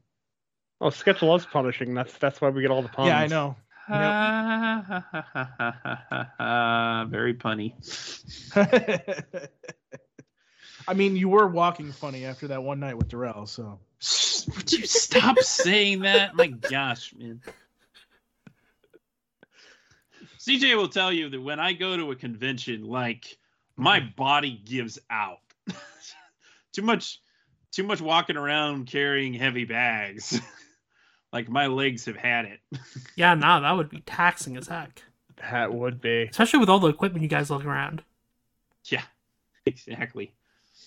It was uh like when when I went to AX, there was this time when I just needed to like sit down for a bit, and I felt like my leg was cramping up, and I was like, ah, this could be a problem, CJ. I know that feeling. That was me when I went to AX and they didn't let me sit down in the line. They were mad at me. It was fun. Word of advice, folks: don't go to AX. Line Con does not let you sit on the ground. And yet, Sadly. V Lord's gonna go back to AX. I'll tell I you what you do. You you get get those one of those like chairs that extends from your butt. Oh, And just- Oh yeah. Them standing chairs. standing chairs. That's what you get for AX. Yes. It's uh, it's it's necessary equipment. Yep. but I, I digress. Regardless of however it works out for the moment, I am very happy to have an hour of One Piece for however long we have it, and uh, I'm also happy if it's just one episode. But I just like having One Piece around. It makes me happy. Let me be happy. I will be happy with you for those whole exact same reasons. We shall all We'll rejoice while together. we go plays. So happy together. I feel like we should be singing that song right now. La la la la la la la la la la la la. A song I will always associate with Super Smash Brothers. All right, we're gonna take the Mountain Dew away from sketch. You will get my thrashed apple Mountain Dew when you pry it from my cold dead fingers. I prefer Mountain Dew Spark. I can arrange that. For me, it would be Code Red. Who's gonna edit Oh. podcasts if I'm dead? CJ. Well, no, because I just edited a podcast for CJ. I know, I'm joking because because CJ would probably blow his brains out at that point. Poor CJ. Poor guy. He is uh, critically overworked because his uh, workplace. People just keep getting corona. Come on. Be you know, be aware of your surroundings. Be a little more careful, people. Come on. Just, jeez. I don't want to rant about that. Anyway. Yes. it's nice being surprised by Toonami and when I read this announcement, it just about blew my freaking mind. And then I got into the bus, which thankfully nobody else was in at the time, and I I had myself a yell. a very giddy yell. Yes, I was happy. And then Paul texted me, he's like, How are you feeling right now? And I've texted back, ecstatic. I immediately changed my Discord uh, status message, and it's still there. over the moon, except for the fact I was still working and I couldn't like talk about it. Like I just I just want to be done working today so I could talk about this. It was a long day. It was a long day. And Saturday I have to work before I get to enjoy my hour of One Piece. My or rather my 90 minute my my, my power 90 minutes of Made in Abyss followed by One Piece. Heck so that'll yeah. be so that'll be your peaceful time. Yes. Perhaps. Not that I'm not that I'm not watching Assassination Classroom and Black Lotus because I am. Really, I'm the only thing I'm not paying attention to is Shippuden because I'm actually watching Cowboy Bebop right now. Wow. And it's Toys in the Attic, Lord. which is an episode I have seen multiple times, but is always always a good time. Take it in and breathe it out.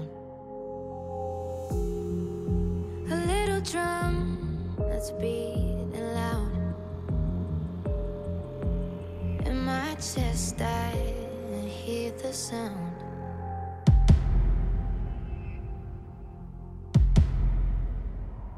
I can feel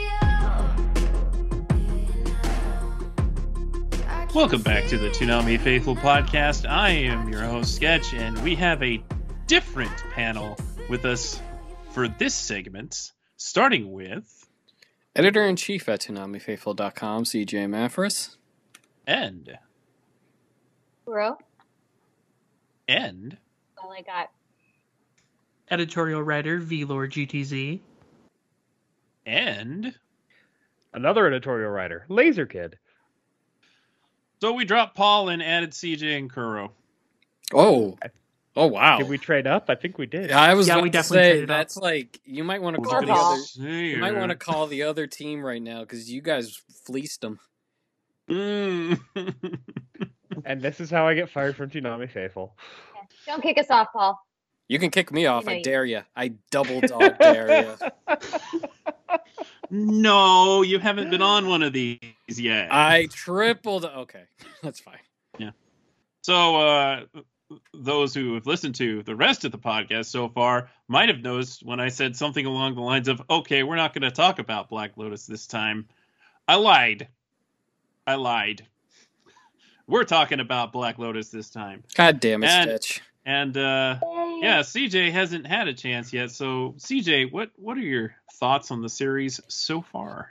Uh, it's weird. I don't really have much. Uh, I've liked the action sequences. Uh, they seem to a lot more fleshed out from you know, previous series that Sola uh, Digital Arts uh, did. From what I gathered uh, from someone like Celia, who used to work with us, because she followed kind of the trajectory of, of those series before, or at least the director and the studio before. Um, I like the way that Elle's designed. I think she looks really cute and pretty. Uh, and other than that, I'm just kind of like, eh. The cast, the English cast, has been nails. I absolutely love listening to them. Uh, I just wish that, and Yumiko, uh, I've been working with her for her weekly reviews and stuff like that. Uh, and, and she's noticed this too, where a lot of the models just seem so rigid and like so like they're not able to convey the correct emotional response and kind of say like uh, that that the acting is kind of conveying with it, so it kind of thwarts the emotional appeal of it. But the music has been really nice. I really enjoy that. Um, and, and other, I mean, I, I I'm not very well versed in Blade Runner or anything. Like this is my first Blade Runner uh, property that I'm seeing. I wasn't able to see this the movies and like Toonami special recording of it because I was at work because it was on a Friday. Uh, I would have liked to have seen at least Blackout because I, I think that looked really cool from the bits that I that I have seen. But It is very cool. Yeah, you should watch it on Crunchyroll. I think you can even find it all on YouTube to be honest. It is. Um, is. But yeah, I just I, I'm very I guess indifferent more than anything about the series. Um, I it's I don't find it terrible. I don't find it uh as appealing as like Fena. So I'm just kind of in the middle of it. I mean, it's fine. It's fine for what it is. You know, it's it's a action show uh, with good cast, good music. So I can't really uh, complain. And you know, it, it- it's funny how it touches on certain subjects in a way that's like not as like in your face, but yet also in your face at the same time with like what uh, the civil rights that replicants should or shouldn't have type of argument or what is it that they should have because they aren't necessarily human but what makes someone human and you know all these types of kind of philosophical stuff. So that's been interesting to at least explore as you know i've been editing yumiko's reviews uh, and what she's noticed and what i've noticed uh, and trying to you know give you guys the best product that we can. But overall i'm pretty i'm pretty indifferent about the series. Um yeah, it's fine. It, it's just a fine show. It's it's like um that argument or not argument, but that conversation that we had about uh, Fire Force, uh, where fans might be like, "Wait, Fire Force was on Toonami." I feel like that might be kind of the same thing with Blade Runner Black Lotus, but it might actually get more of a negative type of reception from fans just due to uh, all the marathons that it got, as well as um, the poorly timed recap episode when it happened or when it debuted. Um, so, I, like I said, just circumstances kind of hurt it, which is no fault of the actual show itself. And like when we're looking at the show in a vacuum just by itself, uh, it's been fine. Like definitely not my like biggest. Oh my god, I can't wait to see it. Like Fena, uh, I will say it's probably be- below Shenmue just because Shenmue looks more appealing to me. But um, overall, it's been fine, been absolutely fine, and I hope my hope is that those who are fans of Blade Runner have been getting an enjoyment and feel that this does kind of fit with all the other uh, types of Blade Runner projects that have been out. All right. So these two episodes, uh, number 10, Clair de Lune, or perhaps Clair de Lune, and episode 11, All the Best Memories. And Can I just give an aside before you get into the recap sketch? Claire Sure, de. Lune is based off of um, the title of a, uh, a piece by a piano piece by uh, the composer Debussy. He's a French composer, which that is based off of a Verlaine poem, and it's the the title of the poem is "The Still Moonlight, Sad and Lovely." There's my little tidbit. that is interesting. Thank you for sharing. You're welcome. So the episode with the fancy title, uh, Elle Elle awakes in Joseph's apartment, and don't worry, only half of the episode takes place in the apartment because the other half of the episode is when we finally get to see Joseph's past. We get a flashback to probably when he decided to leave the life of a Blade Runner, and what leads up to that is his mark is a singer named Celine who is voiced by, believe it or not, the singer of the opening song, Alessia Cara, and she is a a replicant that is singing in a club, and she can easily figure out that he is a cop of some sort, but she's intrigued, so she tells him to come back, and he apparently comes back many times until his buddy Marlowe shows up one night and says, "Hey, if you don't off this lady, retire her, then I'll do it for you." And yeah, now he's he finally has to do it. So Marlowe tells her that this will be her final performance, and she bids farewell to her audience, and she leaves and shares a moment with Joseph. They kiss, and he shoots her. Like you do. If I didn't nickel every time I've had to do this, I'd have five nickels. It's weird that it That happened was a really emotional. four additional scene. times. It it was. It was no, it, it played out how you would expect. And not surprisingly, uh, this is something that Joseph would love to forget, but he's just got to rely on liquor to do it because he, he can't fully forget that night. And the other part of the episode, now that Elle has killed all the people she thinks she should kill, she's fixated on figuring out where her boyfriend is. And she has this vision where she asks him, Why haven't you come looking for me? And he's like, No, you should come look for me. So they get one of these gadgets from Doc Badger's shop, which allows her to use her memories to come up with a sketch of the man, you know, piecing things together. And Joseph seems a bit surprised when he realizes that it's Niander Wallace Jr. Surprise, surprise. Uh, shocked. I'm shocked. We, we weren't surprised though, right? no, we We weren't. And. I, no one I- here should have been surprised. I, I do want to say that uh, in response to this, Jose tweeted out people's response to this being like, "What?" It's like you know, it the show is written in a way that you're supposed to be able to put the pieces together, and they lead you to the answer, They make it very obvious. They really do. Yeah. And it's not bad writing to do that. No, no, it's why it's painful when when everybody else puts it together. It adds to the. Then you understand, like, oh wow, this really sucks. But here's the interesting wrinkle. Because Joseph has been working for Niander Wallace Jr. all along. Again, not too terribly surprising, I would imagine. That's and one of uh, those ones where I didn't see it coming, but it didn't terribly shock me either. Yeah. Wasn't there that phone call earlier in the season that he was making to someone though? Yes. Yeah. There was. There was. Mm-hmm. I just didn't put two and two together. Yeah, that that's what uh, gave me a vibe about him working with Wallace. So despite all the times when he's like, "Elle, you should just walk away from this. You shouldn't." He was actually instructed to guide her revenge to make sure that she killed all the right people. Uh, And- so Joseph is a big subscriber, and if I tell them no, they'll still do it. It's just like when Sketch says, CJ, don't poke the bear, and I say, what's that? And I get a flamethrower. I I don't think so. I think he really I think he really did want her to walk away. I think Yeah, I he think he did. felt torn. He's kind of one of those characters on the cusp of what the hard-boiled detective looks like.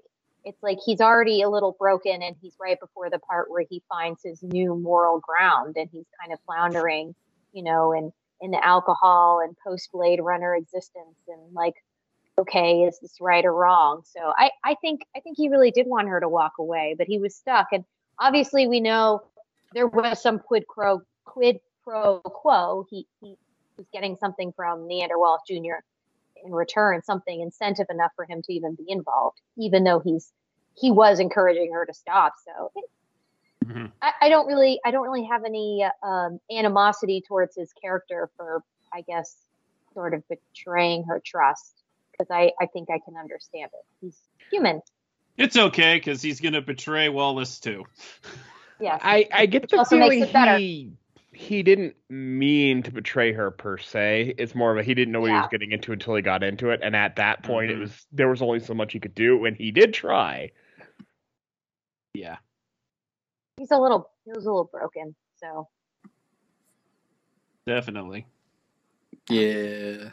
Although I, I need to ask this question, and it's going to make it so I'm probably never on a Blade Runner question, uh, podcast again. What is a Blade Runner? Is this like a government sponsored hitman for only replicants? Like, I, I honestly have no clue what it's supposed to be. they're They're they're, trained to retire. Yeah, they're mercenaries and they're specifically trained to retire replicants. Only replicants, like not people or anything Yes. like Correct. that. Not people, Only only replicants. replicants. Is it Though like often a, enough they do work for the police. I was about to say, so are they like a government agency type of thing, or just like Merc for hire kind of? It's like it's like outsourcing to a specific organization that specializes in one specific task. Right. it's like a rent a Mhm. cop, but just for replicants. Okay, and like they all go to like the Blade Runner school as like Officer Davis failed uh trying to become a Blade Runner type of thing. Like, is, Yeah, is there like a a college, you know, Blade Runner? Where's the Blade Runner school anime? there's no deep. There's I mean there's in the Where's films, my there is a Blade Runner enough. Academia? Yeah. So Oh like my the God. implication is that since the blackout, which was like wiped all the database systems about who the replicants were, Blade Runners became less useful because they didn't know who was a replicant anymore. Why do they have to kill replicants? Are they bad and like intrinsically? That's the real question. Well, that's the whole question of the Oh. whole series. really? Replicants Why do they are- have to kill them? Gotcha. Replicants are seen as not unnatural? uh, uh, not human as as an appliance, really. And They're seen as a Great, we're sending mercs to kill the faucet. I love it. yes, really. Well, I mean, if the faucet, the, the problem is, is that you know certain replicants can start misbehaving in certain ways. Right, it has a leak. Mm. Oh, I love. Okay, I, I, I, I'm definitely understanding it, but I want my Blade Runner um, Academia anime. The, the, the paranoia seems to be that eventually a Blade Runner is gonna be dangerous. I mean, a uh, uh, replicant's gonna be dangerous, Oh, and like- that's why they have to be retired. So we're, you know what's crazy? We're gonna be getting real life Blade Runners once that Boston Dynamics dog Spot starts murdering people. Yeah, it's true. What the heck? You know, you know what though Blade Runner does so well is is rather than like other shows like or films like I Robot play into the the fear of the AIs and Terminator even and the damage they can do to humans. This one shows the other end of that is that here you have them existing and it's more what is the danger of the humans to these AIs. So I, I think that that's that's where the whole the original novel, uh, Do Androids Dream of Electric Sheep, kind of Gotcha. originated. With, Okay. with No. I, so I, I had to ask. it's meant to make you think critically about like what makes humans humans and Mm-hmm. who's behaving more human in this situation. a mercenary who's slaughtering a being that can only do so much to protect itself, or the being, you know, or even the nature of like what makes a being allowed to live. Does it- Mhm. does it have a Mhm, mhm, mhm, mhm. me to say whether it has a soul or not? So I'm gonna. think Like, that if somebody's just living their life as a lounge singer, that you wouldn't have to kill them, but I feel like that You too. Think. That's the think. rules. And not surprisingly, Joseph probably thought to himself, you know what? This is messed up, and I don't want to be a part of it anymore. Why he quit? Yeah. Totally reasonable. it's like And also Niander Wallace is a dick. Yes. Well, Yeah. he's also, he's a very very manip- manipulative dick. And he's Megalomaniacal. he's he's ready to replace Elle already. Man, Man's been Ready to playing replace 3D all Go. the people. let he me wants to replace all the people. let me tell you something. The Borg Queen. He's Let the me tell you Borg Queen. something. Men, am I right? Always needing to replace someone. Jeez. Oh boy. So, in the next episode, Wallace Jr. is uh, enjoying the fact that he's no longer under his father's thumb and has now inherited the company and has all the freedom that entails. And Elle is examining the sketch and she recalls this guy uh, who worked with Dr. M. Goodman, who could potentially help her figure out who uh, this guy is. The, the the picture that she has, which we know is Wallace Jr. And so does Joseph, but he's pretending like he doesn't know, as per usual. but Joseph suggests instead she should go see Goodman and have him erase her bad memories so she doesn't have to think about them anymore. And she apparently thinks that's a fine idea. So she calls him up, goes to his lab, and Goodman is uh, very uh, taken back that a replicant has arrived to have their memory erased. This is apparently something that does not normally happen. but he he's totally willing to go along with it, uh, despite the whole situation that occurred before. He he doesn't seem the least bit phased about helping the replicant who killed his former boss. I guess Uh, he and his or boss weren't colleague. that close. I shouldn't assume boss. It could could have just been a colleague. True. Good Goodman seems to know his way around this machine. Uh, when Elle finds out that you can't like pinpoint good memories to keep, she still decides that it's worth it to go through the er- erasal procedure, and has Joseph promise to her that he'll be there when she wakes up in the machine. And Joseph says, "Okay, yeah, I'll, I'll do that." And then as she goes under, he confesses all the things to her that she uh, uh, that that he's been working for Wallace Jr. this whole time. The men in her memory is Wallace Jr. and she was created in order to kill his father. And Joseph was assigned to help her with the assassination.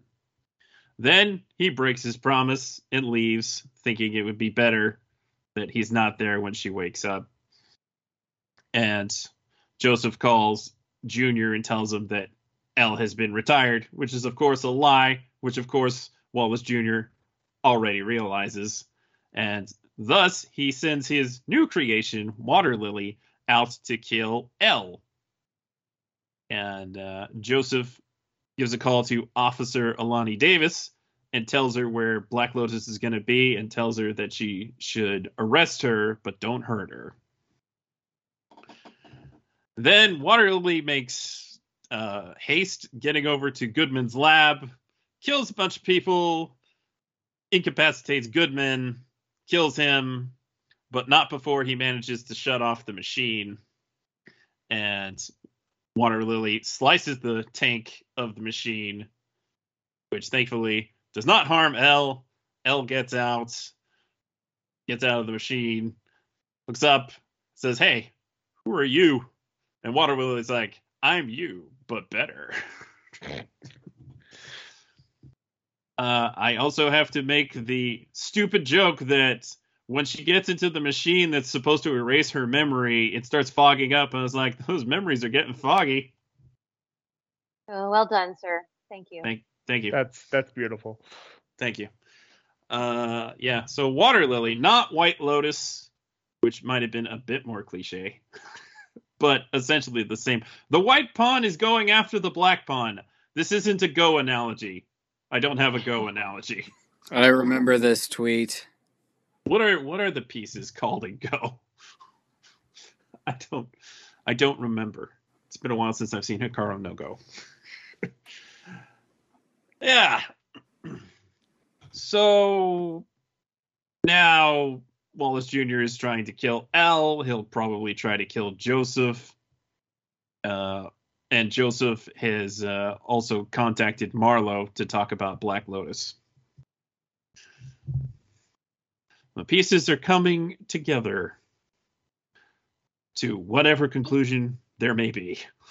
And he's still under the assumption that she's going to lose her memories and she won't be what she was, which is really interesting. Like, if you're in that position where you could take away all the memories because most of them were bad, I mean, for her, her, her most uh, um, traumatizing memories are the ones that are the ones that, that, that are most prevalent for her. And, and that's seeing her fellow, fellow replicants slaughtered and then having and then going and murdering the people who did it so it's like okay how does that how does that Mhm. make you like living with that you know even as a replicant. And so it, it's like okay you know make the decision to sit but then at the same time she's losing any of her good memories. And it's just such a curious decision. And she does it so readily too. She she goes in there and she's like yes just do it. And i i was just i was just really surprised. And i think i think because knows she's a replicant and she knows that these that some of them aren't real and that she'd be better off without them. I think that's why it's so much easier for her. But it is an interesting thing to think about. Like if you could just erase the bad memories, would you? Yes, 100%. I was about to ask everyone on the podcast that same question.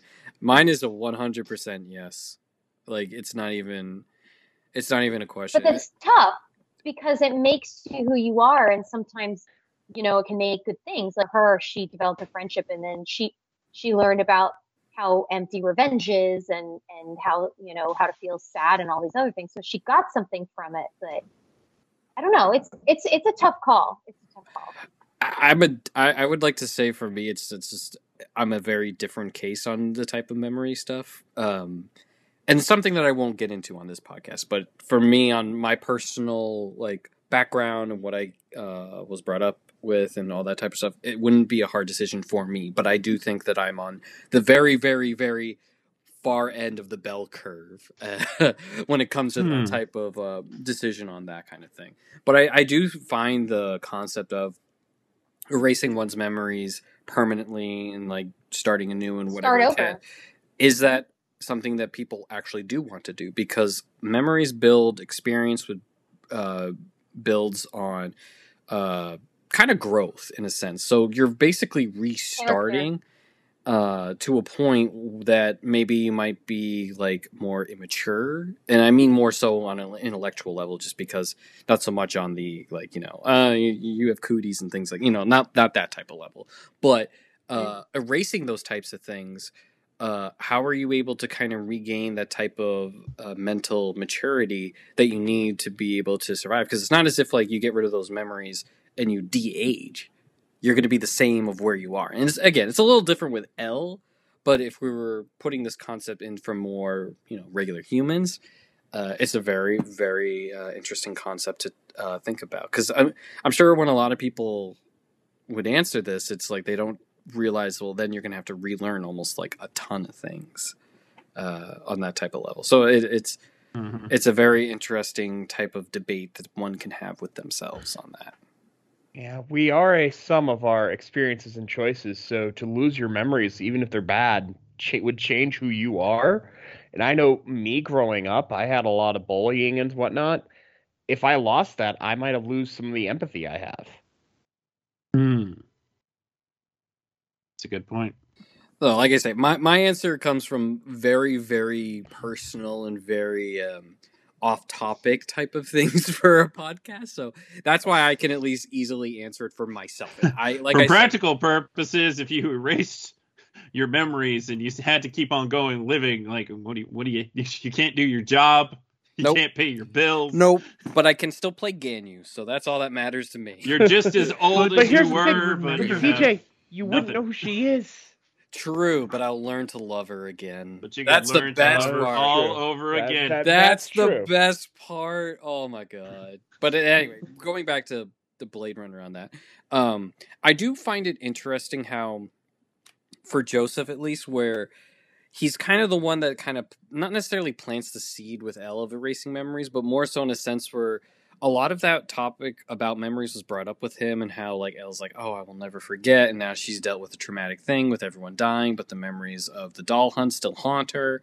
Uh, the words uh, that Wallace uh, Senior said to her still haunts her, and it's like Joseph kind of connected with her because he has memories that really haunt him as well, such as killing uh, the replicant er, uh, that we saw in the flashback, and it's like it's almost as if like she wants to try to forget because she doesn't want to end up like Joseph subconsciously, but I Hmm. think she's also realizing that if she does go eventually through as we saw at the end of this episode, that maybe she would lose a lot of her edge too, which apparently she really kind of needs to just survive. So it, it, it, it I found it interesting because like they talked about this before, and then like Elle wasn't really sure she was ready to get rid of those memories, uh, and I still think she probably sides more with Kuro about like not wanting to, or like ultimately not really thinking it's the best way to go at things after all said and done.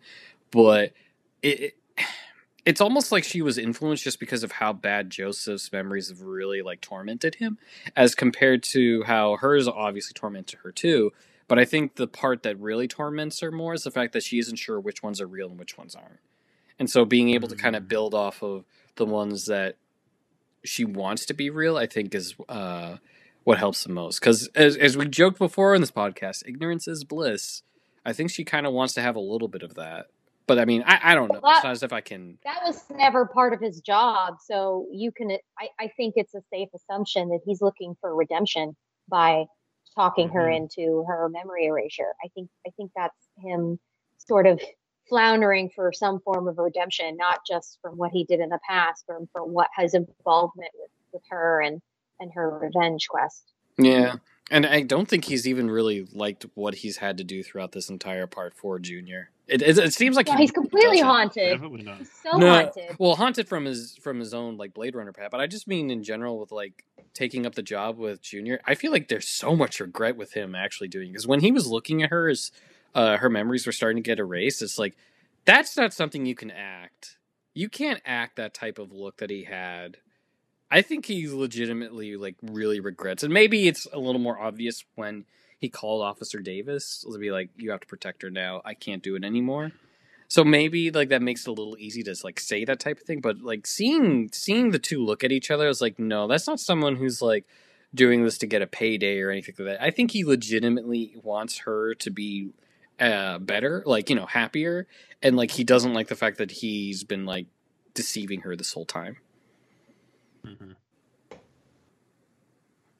Why he, you know, had to confess all those things once he knew that she was under. Which is so Sure. sad. It's so Mhm. sad. I don't It like is- feelings. It's not a happy story. What No, he's I, doing, I had a lot of feels. he I had a lot he of feels. He believes it to be a mercy, but if she really does forget everything, like that's gonna put her in a very dangerous place because they're still gonna be trying to get rid of her. Now, clearly she woke up and she's still got some skills, if nothing else. So, but like, I'm what, what unhappy was about his- the collateral damage. I suppose his idea is that Officer Davis could protect her, but could she really? Clearly, the corruption runs deep. It's uh, Yeah. it's a, it's a tough prospect. Honestly, she probably would have been safer with him, if anybody. But uh, I realize that he wants to get away from the situation and hopes to. Like he's not really putting her in hiding or anything, which is probably what she needs to do to survive this. Other than straight up confronting. But well, the choice has been made for her. Yeah, it really felt like he was choosing what was best for him rather than what was best for Elle and trying to justify it as what was best for her. I like make him feel less that. bad about it. Hmm. He's a complicated man. Com- com- com- complicated. Complicated. Complicated. Complicated. I You'll like get it. there, Sketch. Words are hard. One step at a time. Words are hard, and that's why Wordle is hard. Oh jeez. But I haven't lost yet. I almost got stumped on today's word. I may need to start playing that silly thing. No, don't. Oh no. It's so fun though, CJ. No, there's like a, there's games. already a game like that. It's called Lingo. Perhaps. Better. But is everybody playing lingo? The- If not, then that's their loss. I'm not here. to- Blame Maki, you know, blame Maki, because Maki started tweeting about it. I was like, all right, I'm going to play. Nope. There's only one game for me. Of course there is. Exactly. Girls And I- Frontline. And I can't. Hey! What does did you GFL teach you how out to the spell? anime? I have. And Is it does good? meet, does it meet your approval? I'm okay with it. Uh, All I mean, it's that's only good it's enough. only what three episodes in, so it's like you know I wanna, I. It's like the whole, and this is gonna be really weird. It's like the whole LeBron better than MJ argument. It's Oh. hard for me to qualify or quantify what LeBron's career is until he's actually done. And so you can have your initial reactions, your hot takes, you know, your week to week hot takes of it. But for something like this, I want to see all of it before I come down with any conclusions. So, That's fair. but I will say That's this: get it on Toonami, Jason. Please, please, please get Girls Frontline on Toonami, please, and, and pl- just for the love of God, man, I will, I will literally just streak across my neighborhood. I do not care. Give oh me, boy. give me the Girls Frontline anime on Toonami, please. You heard it here, folks. TJ will streak. I selling tickets. do do Girls Frontline, uh, Spy X Family, and um, Chainsaw. Ooh. Get all three of those, Spy X please. Family. Please. Yeah, please, please don't let Chainsaw Man go to Netflix. Exactly. So make it a package deal. Be just like I we'll take these that. two banger series, and then we'll take you know the the gacha waifu games with the bountiful waifus that are I know there's all kinds of business reasons why they don't pursue this usually, but it'd be nice if they just licensed some anime and got them dubbed themselves. You know the anime that I would love that for, Sketch. We've talked about it a million times. Yeah. Domestic girlfriend. You shut your whore mouth, B Lord. Sentai's already got that one taken care of. Don't worry about I it. still need to watch that series too. Um, no, really. it's Recreators. Oh, Oh yes, no, that Oh, one please. gets me. That's a good excited, idea. too. Please. Yeah, if anybody can even license that, it seems like some kind of Aniplex licensing and hell. then and then Hitman Reborn. uh, Discotek has that. Right, Dis- talk with dis- them. Discotek and they said it was too could- expensive, but too you know what? expensive to dub. But you know what? Guess who has money? Not me. you know, Toonami could use another long runner. see, true. see, see, see, see, Yeah, see, see, yeah. see. And So- Hitman Reborn still looks pretty good, even for like an older show. Mm. mm. And uh what was it? What's oh, Made in Abyss. So the actress who plays Riko in that loves that show and still wants it dubbed. So there's hope. There's Mhm. hope. So there we go. But we we've diverged too much because Girls Frontline has an anime. Anyway, sketch Blade Runner Black Lotus. It's amazing. It's awesome. It makes you feel things. it definitely poses some interesting philosophical questions along the way. Yes, Which I'm is- be much nicer to my faucet after this podcast. Yeah. Yep, be nice to your faucets and don't forget your microwave. Your microwave is your friend. Thank Siri every time. It would save us Yep. robot invasion. I And turned don't, Siri and don't off. yell at your Siri either, or your Amazon Alexa. Be nice to them. Yeah, be I nice. I don't have any of those things. Neither do I, for a reason. Yeah, I don't. I, I don't have Siri activated. On the Siri's bright so side, annoying. on the bright side, I'm just glad I now she know might what a Blade hear you. Runner Shush, is. shush, shush. Shush, she can hear. I, for one, welcome our robot overlords. No, I I need to That's get not rid of all helping, the man. robots. Lasers not helping. Get Wrong rid of the message. robots. I'm becoming a We Blade want to live in harmony. Sketch. I'm going to a Harmony, Blade Runner harmony. Academia. But let let us stress that that replicants are not robots. They are flesh and blood. It's true. They are. Artificial humans. Yeah, Man. And like the next- Evangelions. Can, can we can we talk a little bit about Junior's God complex? Like, Oh Oh god. I, boy, um, what hanging out in Doctor deal? Giroux's basement.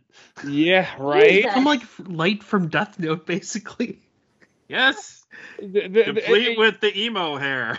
Good Just needs to lord, get a chip you and eat it. full of yourself. This guy's just like, yes, I will make the world for This dude needs a re-yoke to get himself in check.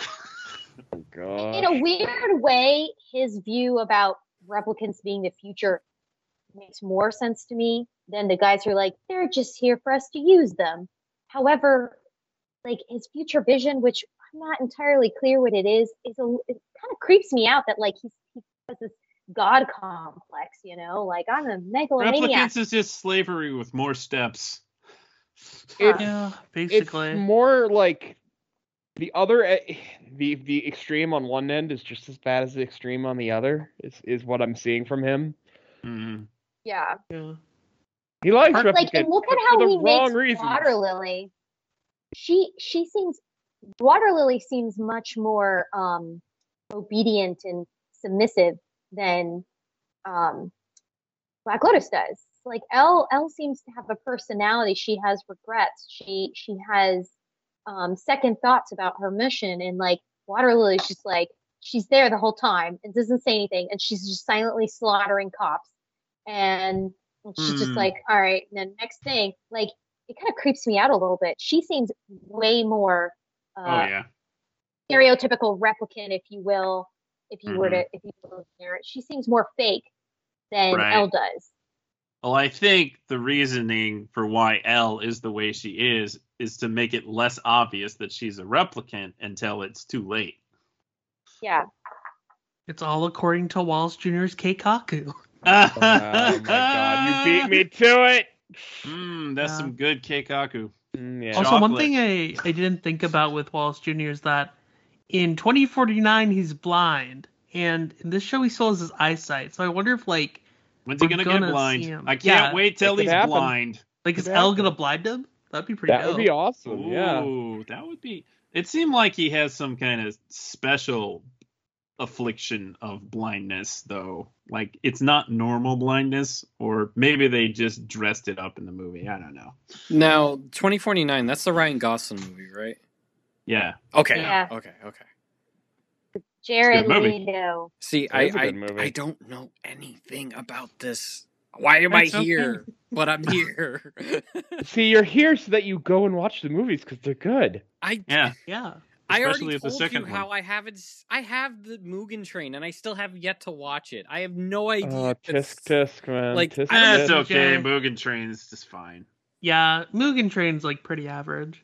i enjoy Mugen Train but yeah It's like one of the highest grossing anime films of all time. What do you mean? I'm so confused. It's not you were Heaven's Feel raving 3 about though. it here here's the thing Lord, you were, Mugen Train is great about Mugen Train. It is great the first time you see it. It is much less great the fifth time you see it.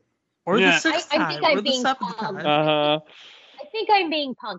You couldn't shut up about how great it was before V Lord. Maybe you just is this just because you This is, watched because, it? this is because me and Veilord had to watch it like a whole bunch of times because they put it in the sub on the show.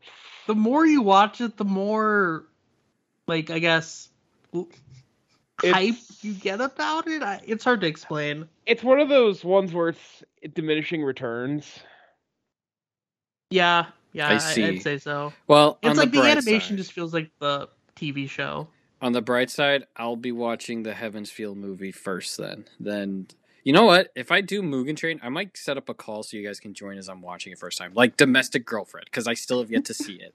I'll You know, we talk about Mugen Train, and then of course a train comes right by my apartment complex. We can't chugga escape chugga it. chugga chugga chugga chugga chugga woo woo. Oh, it's making noises. That's the only reason I said anything. I don't know if the mic's picking it up. And I- on that train of thought, hey, Very funny. Very funny. Uh, I'm on fire tonight. I, I thought it was Ka- good. Kagura? the roof. I didn't laugh, but the it was roof. good. The roof is on fire. My God. We don't need no replicants. But I'm not as on fire as Mr. Brain burn. Goku.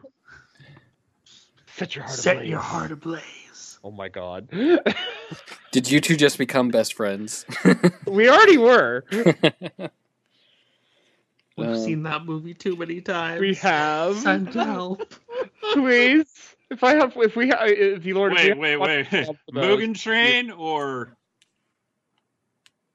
Mugen Train. Wait, what was the other option? the the movie that CJ quoted? I'm really oh, lost. okay. Step Brothers. So lost. For a moment there, I was I'm like, really "Oh gosh, what's the title? What's the title? What's the title?" Step Brothers. That's it. Yeah, no, Mugen Train. I've most certainly not seen Step Mom, Step Step Brothers. I heard stepmoms. What? I never heard that Step. Moms. That's what I heard from Curl. I was like, wait a minute. CJ, stop thinking about domestic girlfriend. Wait, what? I'm really confused, guys. I'm really confused. I don't even know what they're. T- I don't know anything about She's my domestic girlfriend. stepsister because she steps on me. Oh, Well, uh, that just happened. I mean, there's some kinky my stuff in that show. I need to watch this. All right, all right, all right. I'm getting it open right now. We're gonna. I'm gonna watch this. We're not. no. Goodness. Now okay. Now that Any other topic like relevant discussion to have here? Any, any any any other relevant thoughts? I'm glad you guys could tell me Uh, what the name of the new replicants called because boy, the ones I came up with were not good. Uh oh. well, I told you the white cloth replicant. The white Oof. glad. That's really that's really bad. The white clad. Yes. White Somebody's cloth. got Fire Force on the brain. Listen, listen, Maki. That is the tweet. Send like, subscribe. That I Yes. approve. I approve of that. Yes. Love her, yeah. Great. Yes. You Lord, you haven't said much. I mean, I guess my main thoughts on Glitter are like I like it. I feel like it's kind of predictable at this point, and I have a feeling hmm. I already know how it's gonna end. So I'm I'm kind of just watching at this point because I really love Blade Runner rather than I'm fully invested in the show. But the show itself is still perfectly fine. It's just not blowing me away. I think that I that's might just be my one of the feelings, few too. people. I think I might be one of the few people that's actually invested. Oh, I'm invested. I don't know invested. why. It just It's good. It's the good. dark, It's not bad. the darkness really appeals to me. Like Elle's character arc appeals to me. I'm really, I'm really curious about Joseph. I, I, I mean, I guess I could make some guesses. Um, I'm sad that Goodman's dead because I kind of liked him. He was, he was interesting. Um, but I, I'd like to know like where, where do things go with Joseph's relationship with Black Lotus, with Elle? I don't know. I, I don't know why it just it strikes a chord with me for some reason. The the, the show, like the, the dark nature of it, and, and the whole Hmm. memory and revenge quest thing. It's just it's just striking a chord with me in the right way. Maybe it's just I've been moody lately, and it's winter time, and this is what I need. Are you are you taking revenge on someone, Kuro? Do I need to fight someone again? Oh my gosh, no, no. Someone send No. Kuro a sword. Oh, she's a vigilante too. She will Have to fight your her ass. seven evil exes. Oh god. oh, Scott Pilgrim. We don't talk about my secret identity on the podcast, guys. Come on, Been through this. Dude, I'm not It'd kidding. deadly she for everyone literally, involved. she literally parkours off of like rooftops and everything. She's, it's it's pretty amazing. There's a reason we call her Kuro. Mm. I just don't think I'm invested just because I'm not like, I've never seen anything Blade Runner, and that's that's more on me. That's not like a. I, fault of the I've show. seen all the Blade Runner stuff, and I'm just kind of this is fine. Yeah, we have Shenmue now? Shenmue, please. But I mean, like for me, I- I'm I, am excited about invested. I am like invested into it just because like I want to like I have to pay attention to the series. Like I've been watching it closely. I've been helping Yumiko with her reviews for it, very closely. So like I am invested with it. It's just I God, the, like I said, the the last show that really like had me obsessed and got me like really going nuts was Arcane. And it's been a long time since like a show's got me like that. I want to say like the first run of Black Clover, and that finished quite a while ago too. And I wasn't even as up to date with the first run of it, you know, until like it came out Toonami where I was where I left off, and I was like, oh great, I can you know I can kind of re-see these things. But I'm just I'm just so busy and and then of course also like my interests also have shifted a little bit where before I'd be watching you know like 20 to 30 simulcasts per season and now I'm much more interested in gaming in you know Twitch culture uh YouTube stuff as well. So um, I, I, I think more just because my interest of what I consume for media has drastically changed um, for a while. Uh, the best part, though, for me is the fact that I'm glad that for at least Toonami, it's the first place to see Blade Runner Black Lotus, right? Just like it was the first place for Fooly Mhm. Progressive and Alternative, just like it was for Fena, just like it will be for Shenmue, Uzumaki, uh, hopefully more things as well. Um, I like that part of it because at least like that helps give me more incentive to be excited to watch. And as odd and and this is really the the funny thing about it, like if it wasn't for these originals, I probably would be even more like separated from the block. You know, no fault on Toonami. Just like I said, my interest has fallen into other places. And like honestly, the thing that I'm looking forward to most, even though I was like kind of eh of it joining a block, is One Piece. Just because like, oh, this is awesome! Like I get to hear them in the time skip because in English because I stopped watching the dub. Uh, I want to say right after um, a certain character dies Oh, at Marineford. I think I stopped right there because I wanted I wanted to hear the You're gonna VA. make me cry. I know. I wanted to hear the VA because he doesn't uh, do anime as much, any, if at all, anymore. And so the fact that he did come back for that character, I was like, oh, that's awesome. But then I just stopped. You know, I watched the sub up to Dressrosa, uh, and I got you know accustomed to the voices. So like, it's just cool for me to kind of come back to like, oh yeah, One Piece. You know, I've already seen Made in Abyss quite a few times. It's a great show. I love it. Um, so and so The, the reaction to Made in the Abyss is the reason I'm watching. you are. I- a I'm gonna be your your your guinea pig because I have never seen it Guys, before. you are a sadist, and It's not- honestly, it's don't don't don't on my list forever. don't don't make that oh god that's i worry just because how um explicit that is so uh just be but it's just like i said like the fact that they at least lead it with an original especially even one that i'm not like so like gung-ho about but i'm at least invested into it is really nice it, it it is I, I i like that you know we need i would love to have like multiple uh originals kind of like what well, they're for one week, you're Right. gonna have it. right and i wish it was kind of more than one week but um you know you get It might have been if the stars had aligned. Alas, Can I just say, now that I think about it, one of the things that really appeals to me about the show is how it's kind of different from a lot of the anime that's been playing. Like, as much as I love, you know, like Naruto and I enjoy One Piece, it's so flashy and dialogue heavy, and and Blade Runner is kind of minimalist. It's set by the the atmosphere and the mood, and there's just a few sentences of dialogue between the characters.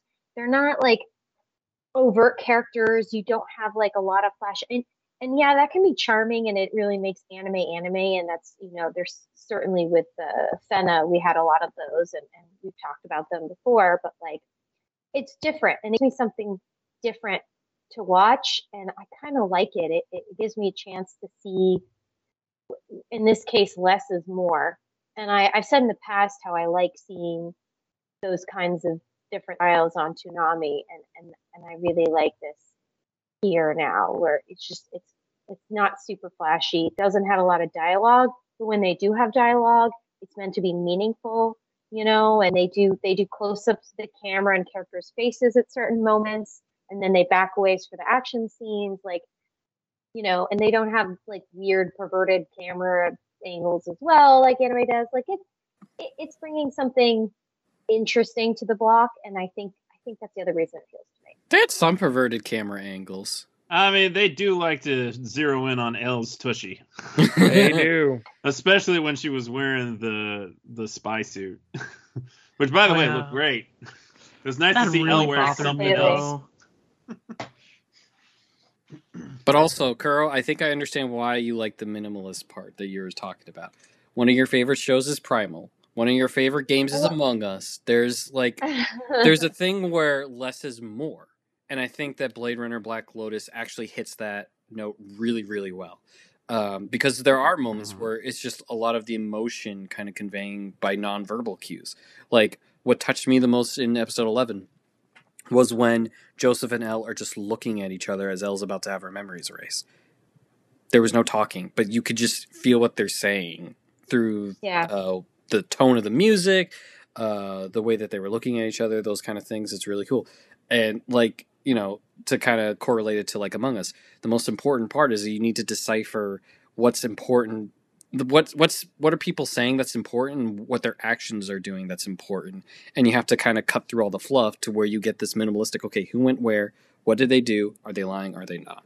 Type of thing. And It's who killed Kuro first? Because that always happens. true, but but So, so would Joseph be good at Among Us? yes, Yeah, oh absolutely. yeah. absolutely. But no, no, no. But would Wallace Jr. be better? no. No. No, because everyone No, would kill would- him first. He He's would be immediately sus, and everyone would just be like, yeah, I would literally call a meeting and just say I saw the him matter if they vent, get him him out. first? But uh, no, I no, no. saw him. He he's there. It's him. Look at his face. Okay, Yeah. throw him out the He looks us. but That but guy is not smooth. I only I only make that kind of comparison for Kuro just because like Among Us isn't like the flashiest game, right? You, there are games that have much better graphics, much better UIs, much better all these type of things, but the little things that Among Us gives makes it that complete really great party game. And I think Blade Runner Black Lotus from what Kuro's saying kind of it's not the best at this, it's not the greatest at that, but the kind of things that it does uh, well adds to like oh it has like this little thing that really makes it all come together to make it enjoyable for her. And you know i, I tease with like oh she likes this so it's like it makes sense for that. It's just more so in a sense to kind of give people a compare like guys i compared what was it? The rick and morty to the mary tyler moore show. Like it's just what i do i just think of these very weird comparisons that like make sense when i strengthen the argument with my points Oh, And for those who are afraid, like, oh, Kuro likes everything, I don't like Rick and Morty. Please send me hate mail.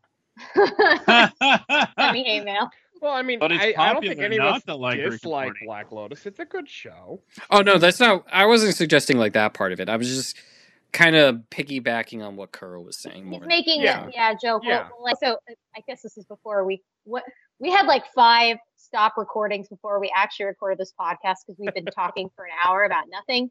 And we We're were making a Seinfeld. joke, it's like that I still have strong feelings Don't about a lot of shows. and I was just saying, well, no, there's some that I, I'm indifferent to, like like One Piece coming back, and that's all I have to say about it. I'm indifferent to that. It's fine. You're not Not ripping out my heart good. and stomping on it. No, I, it's not a bad thing. I just I'm just like okay, I'll, I'll watch it. Kuro. I think Sketch needs a hug. That's my job to ruin stre- uh, sketches, hearts, and dreams. Okay, look, anytime I can see Zoro be Zoro is always a good moment for Kuro. Zoro shows up. Wow, I'm the first one here. Guess they all got lost. and then he, Something I would immediately say- ruined it by getting on the wrong boat. And then destroying said That's boat. not my like- ride. Wait, That wasn't this my isn't my ship. That's He great. destroys their boat. It's like it's your fault. No, it's your fault. I love Zoro. Zoro do Zoro's wrong. awesome. Big idiot. But you know what I love? Genshin Impact, and I want to play. So let's let's wrap it. Let's wrap this up.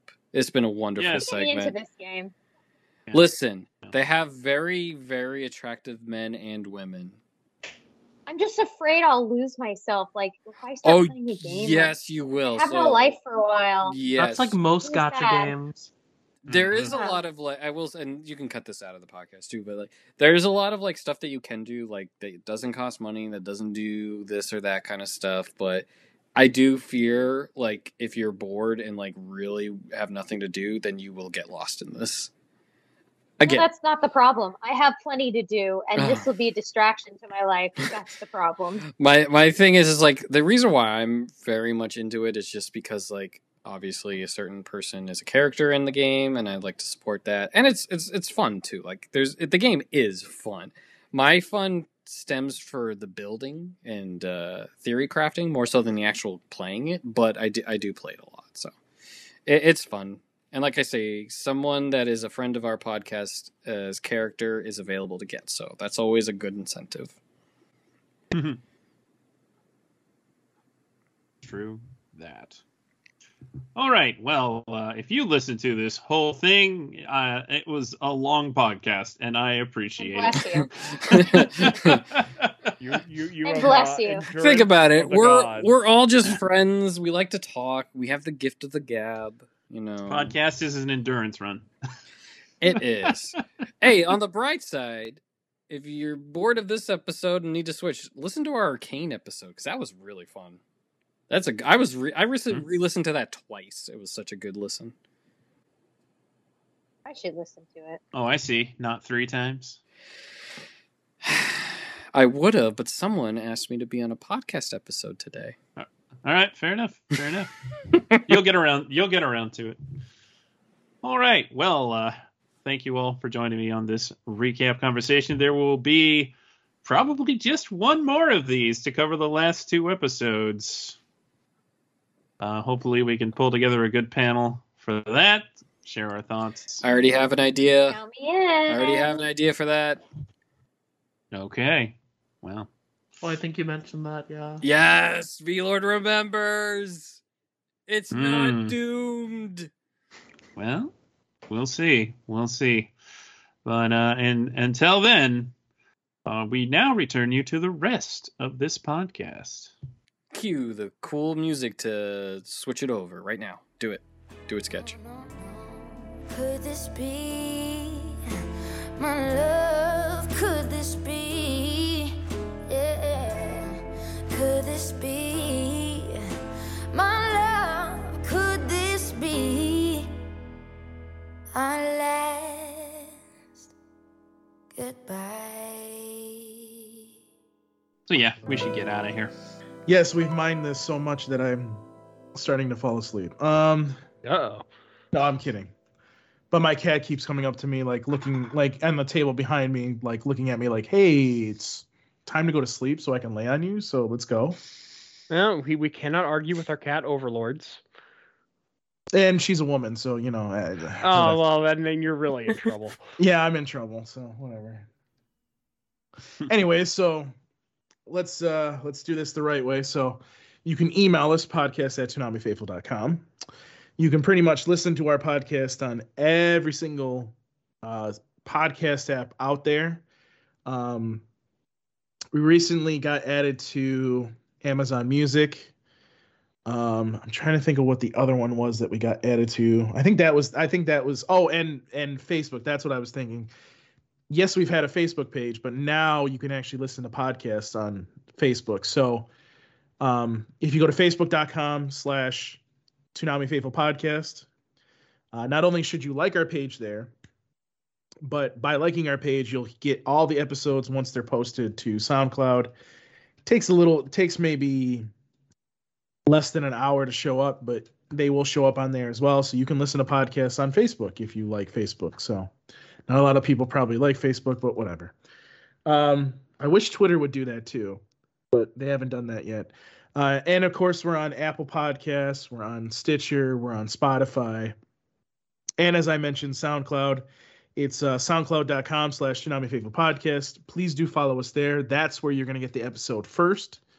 Also, there is a SoundCloud app that you can download and listen to the podcast on there as well. Um, we also have a website where you can hear every single episode as well. It's podcast.toonamifaithful.com. It's a little bit more organized and it has all of our exclusive interviews and whatnot. So please do go there if you're a new person listening and you have no idea where we've where we've come from or the interviews that we've done because we've done a lot of them. I can't even remember how many interviews we've done at this point, but I digress.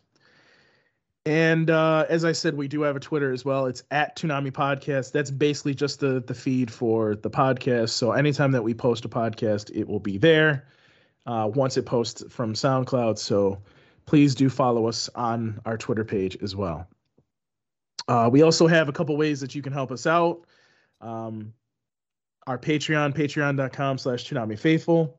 Uh, basically, there you can do a monthly subscription and get any bonus stuff that we put up on our Patreon, which we should be doing a little bit more of. Maybe V Lord, if you have anything special, you can throw it up there. Um, as well as um, other things that we've had up there in the past. So, you know, you can check all that out. Um, we still have, I think it's a $3 uh, monthly fee for the, the pass that I put up there because of COVID, because nobody really can afford anything these days. So if you want to contribute to that, you know, that'll help us definitely. It'll go towards all of our stuff, including the podcast, the website, and whatnot. So, and then of course we have um, other ways that you can do it. The most notable way is uh, using our Right Stuf link. If you go to toonamifaithful.com slash donate, there are some other ways that you can donate, and on there is the Right Stuf link. If you click on that link, order anything off of Right Stuf, we will get a, a portion of your order. And uh, again, that will all, that all goes to funding the website and helping us to uh, do what we do. So, and it's a free thing. You don't have to give us any money, and you're buying anime. So, Sketch uses it a lot, and we get a lot of money from him. So, thank you, Sketch. So, um, that's it for the podcast. Um, but we need to uh, get on out of here. So, I believe we'll start with Laser. Where can we find you, sir? Well, you can find me on Twitter at LaserKid Prime. Of course, you can find my articles on Toonami Faithful itself, and you can find me when I often guest on uh, the Demon Slayer podcast. Uh, V Lord, where can they find you, sir? Uh, yeah, people can find me on Twitter at VLordGTZ. And then I write for Toonami Faithful as well as all-comic.com, so you can check out my writing over there. And then, like Laser mentioned, I host the Demon Slayer podcast on Twitter at DSlayer Podcast. And then I do a few other podcasts as well. Uh, Dumb Weaves podcast. Saturday Night Shaggy. Ah, I should have said Dumb Weaves. I'm smart. It's okay, Laser. We haven't I'm released an episode weeb. in a while.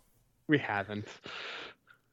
V Lord does what we call uh, suicide by podcast. It's the V-Lord podcast universe. Jesus yeah, Christ. I guess so. But anyways, you can find all that stuff on my Twitter bio. So go go look at that. Slides V Lord a cough drop. Anyways, um, Sketch, where can they find you, sir? You can find me on Twitter at Sketch1984. And Paul, where can they find you? You're so simple, Sketch. Um, you can email me, Paul Pascrillo at ToonamiFaithful.com. You can find me on Twitter at Paul Pascrillo. And um, yeah, that's that's about it right at the moment. So um, oh, and you can also hear me on the Two Strangers One podcast as well. So tune into that as well. Excuse me, sir, did you just call me simple? I did. I mean, it's better than basic. offense. Oh, What'd you say? that that's true. I'd rather be simple than basic. That's true. That's true. Yeah. But anyways, that's it for this week's podcast. Thank you guys for listening each and every week and listening to every episode that we've put out and all of our interviews as well. Again, we do this for you and we will continue to do this for you until you tell us to stop. So thank you guys for tuning in. Thank you guys for listening. But that's it for this episode of the Toonami Faithful Podcast. Peace. We're out. Kaizuku Oriwa Naru. Do you know where the pirates hang out? Is that deuces in Japanese? No, it's only the King of Pirates. Oh, okay. I love how that's when you jumped to. I had to. I knew I knew it wasn't, but I just had to say that. I see we both had something in mind. I was going to try to do the Super Shenmue thing.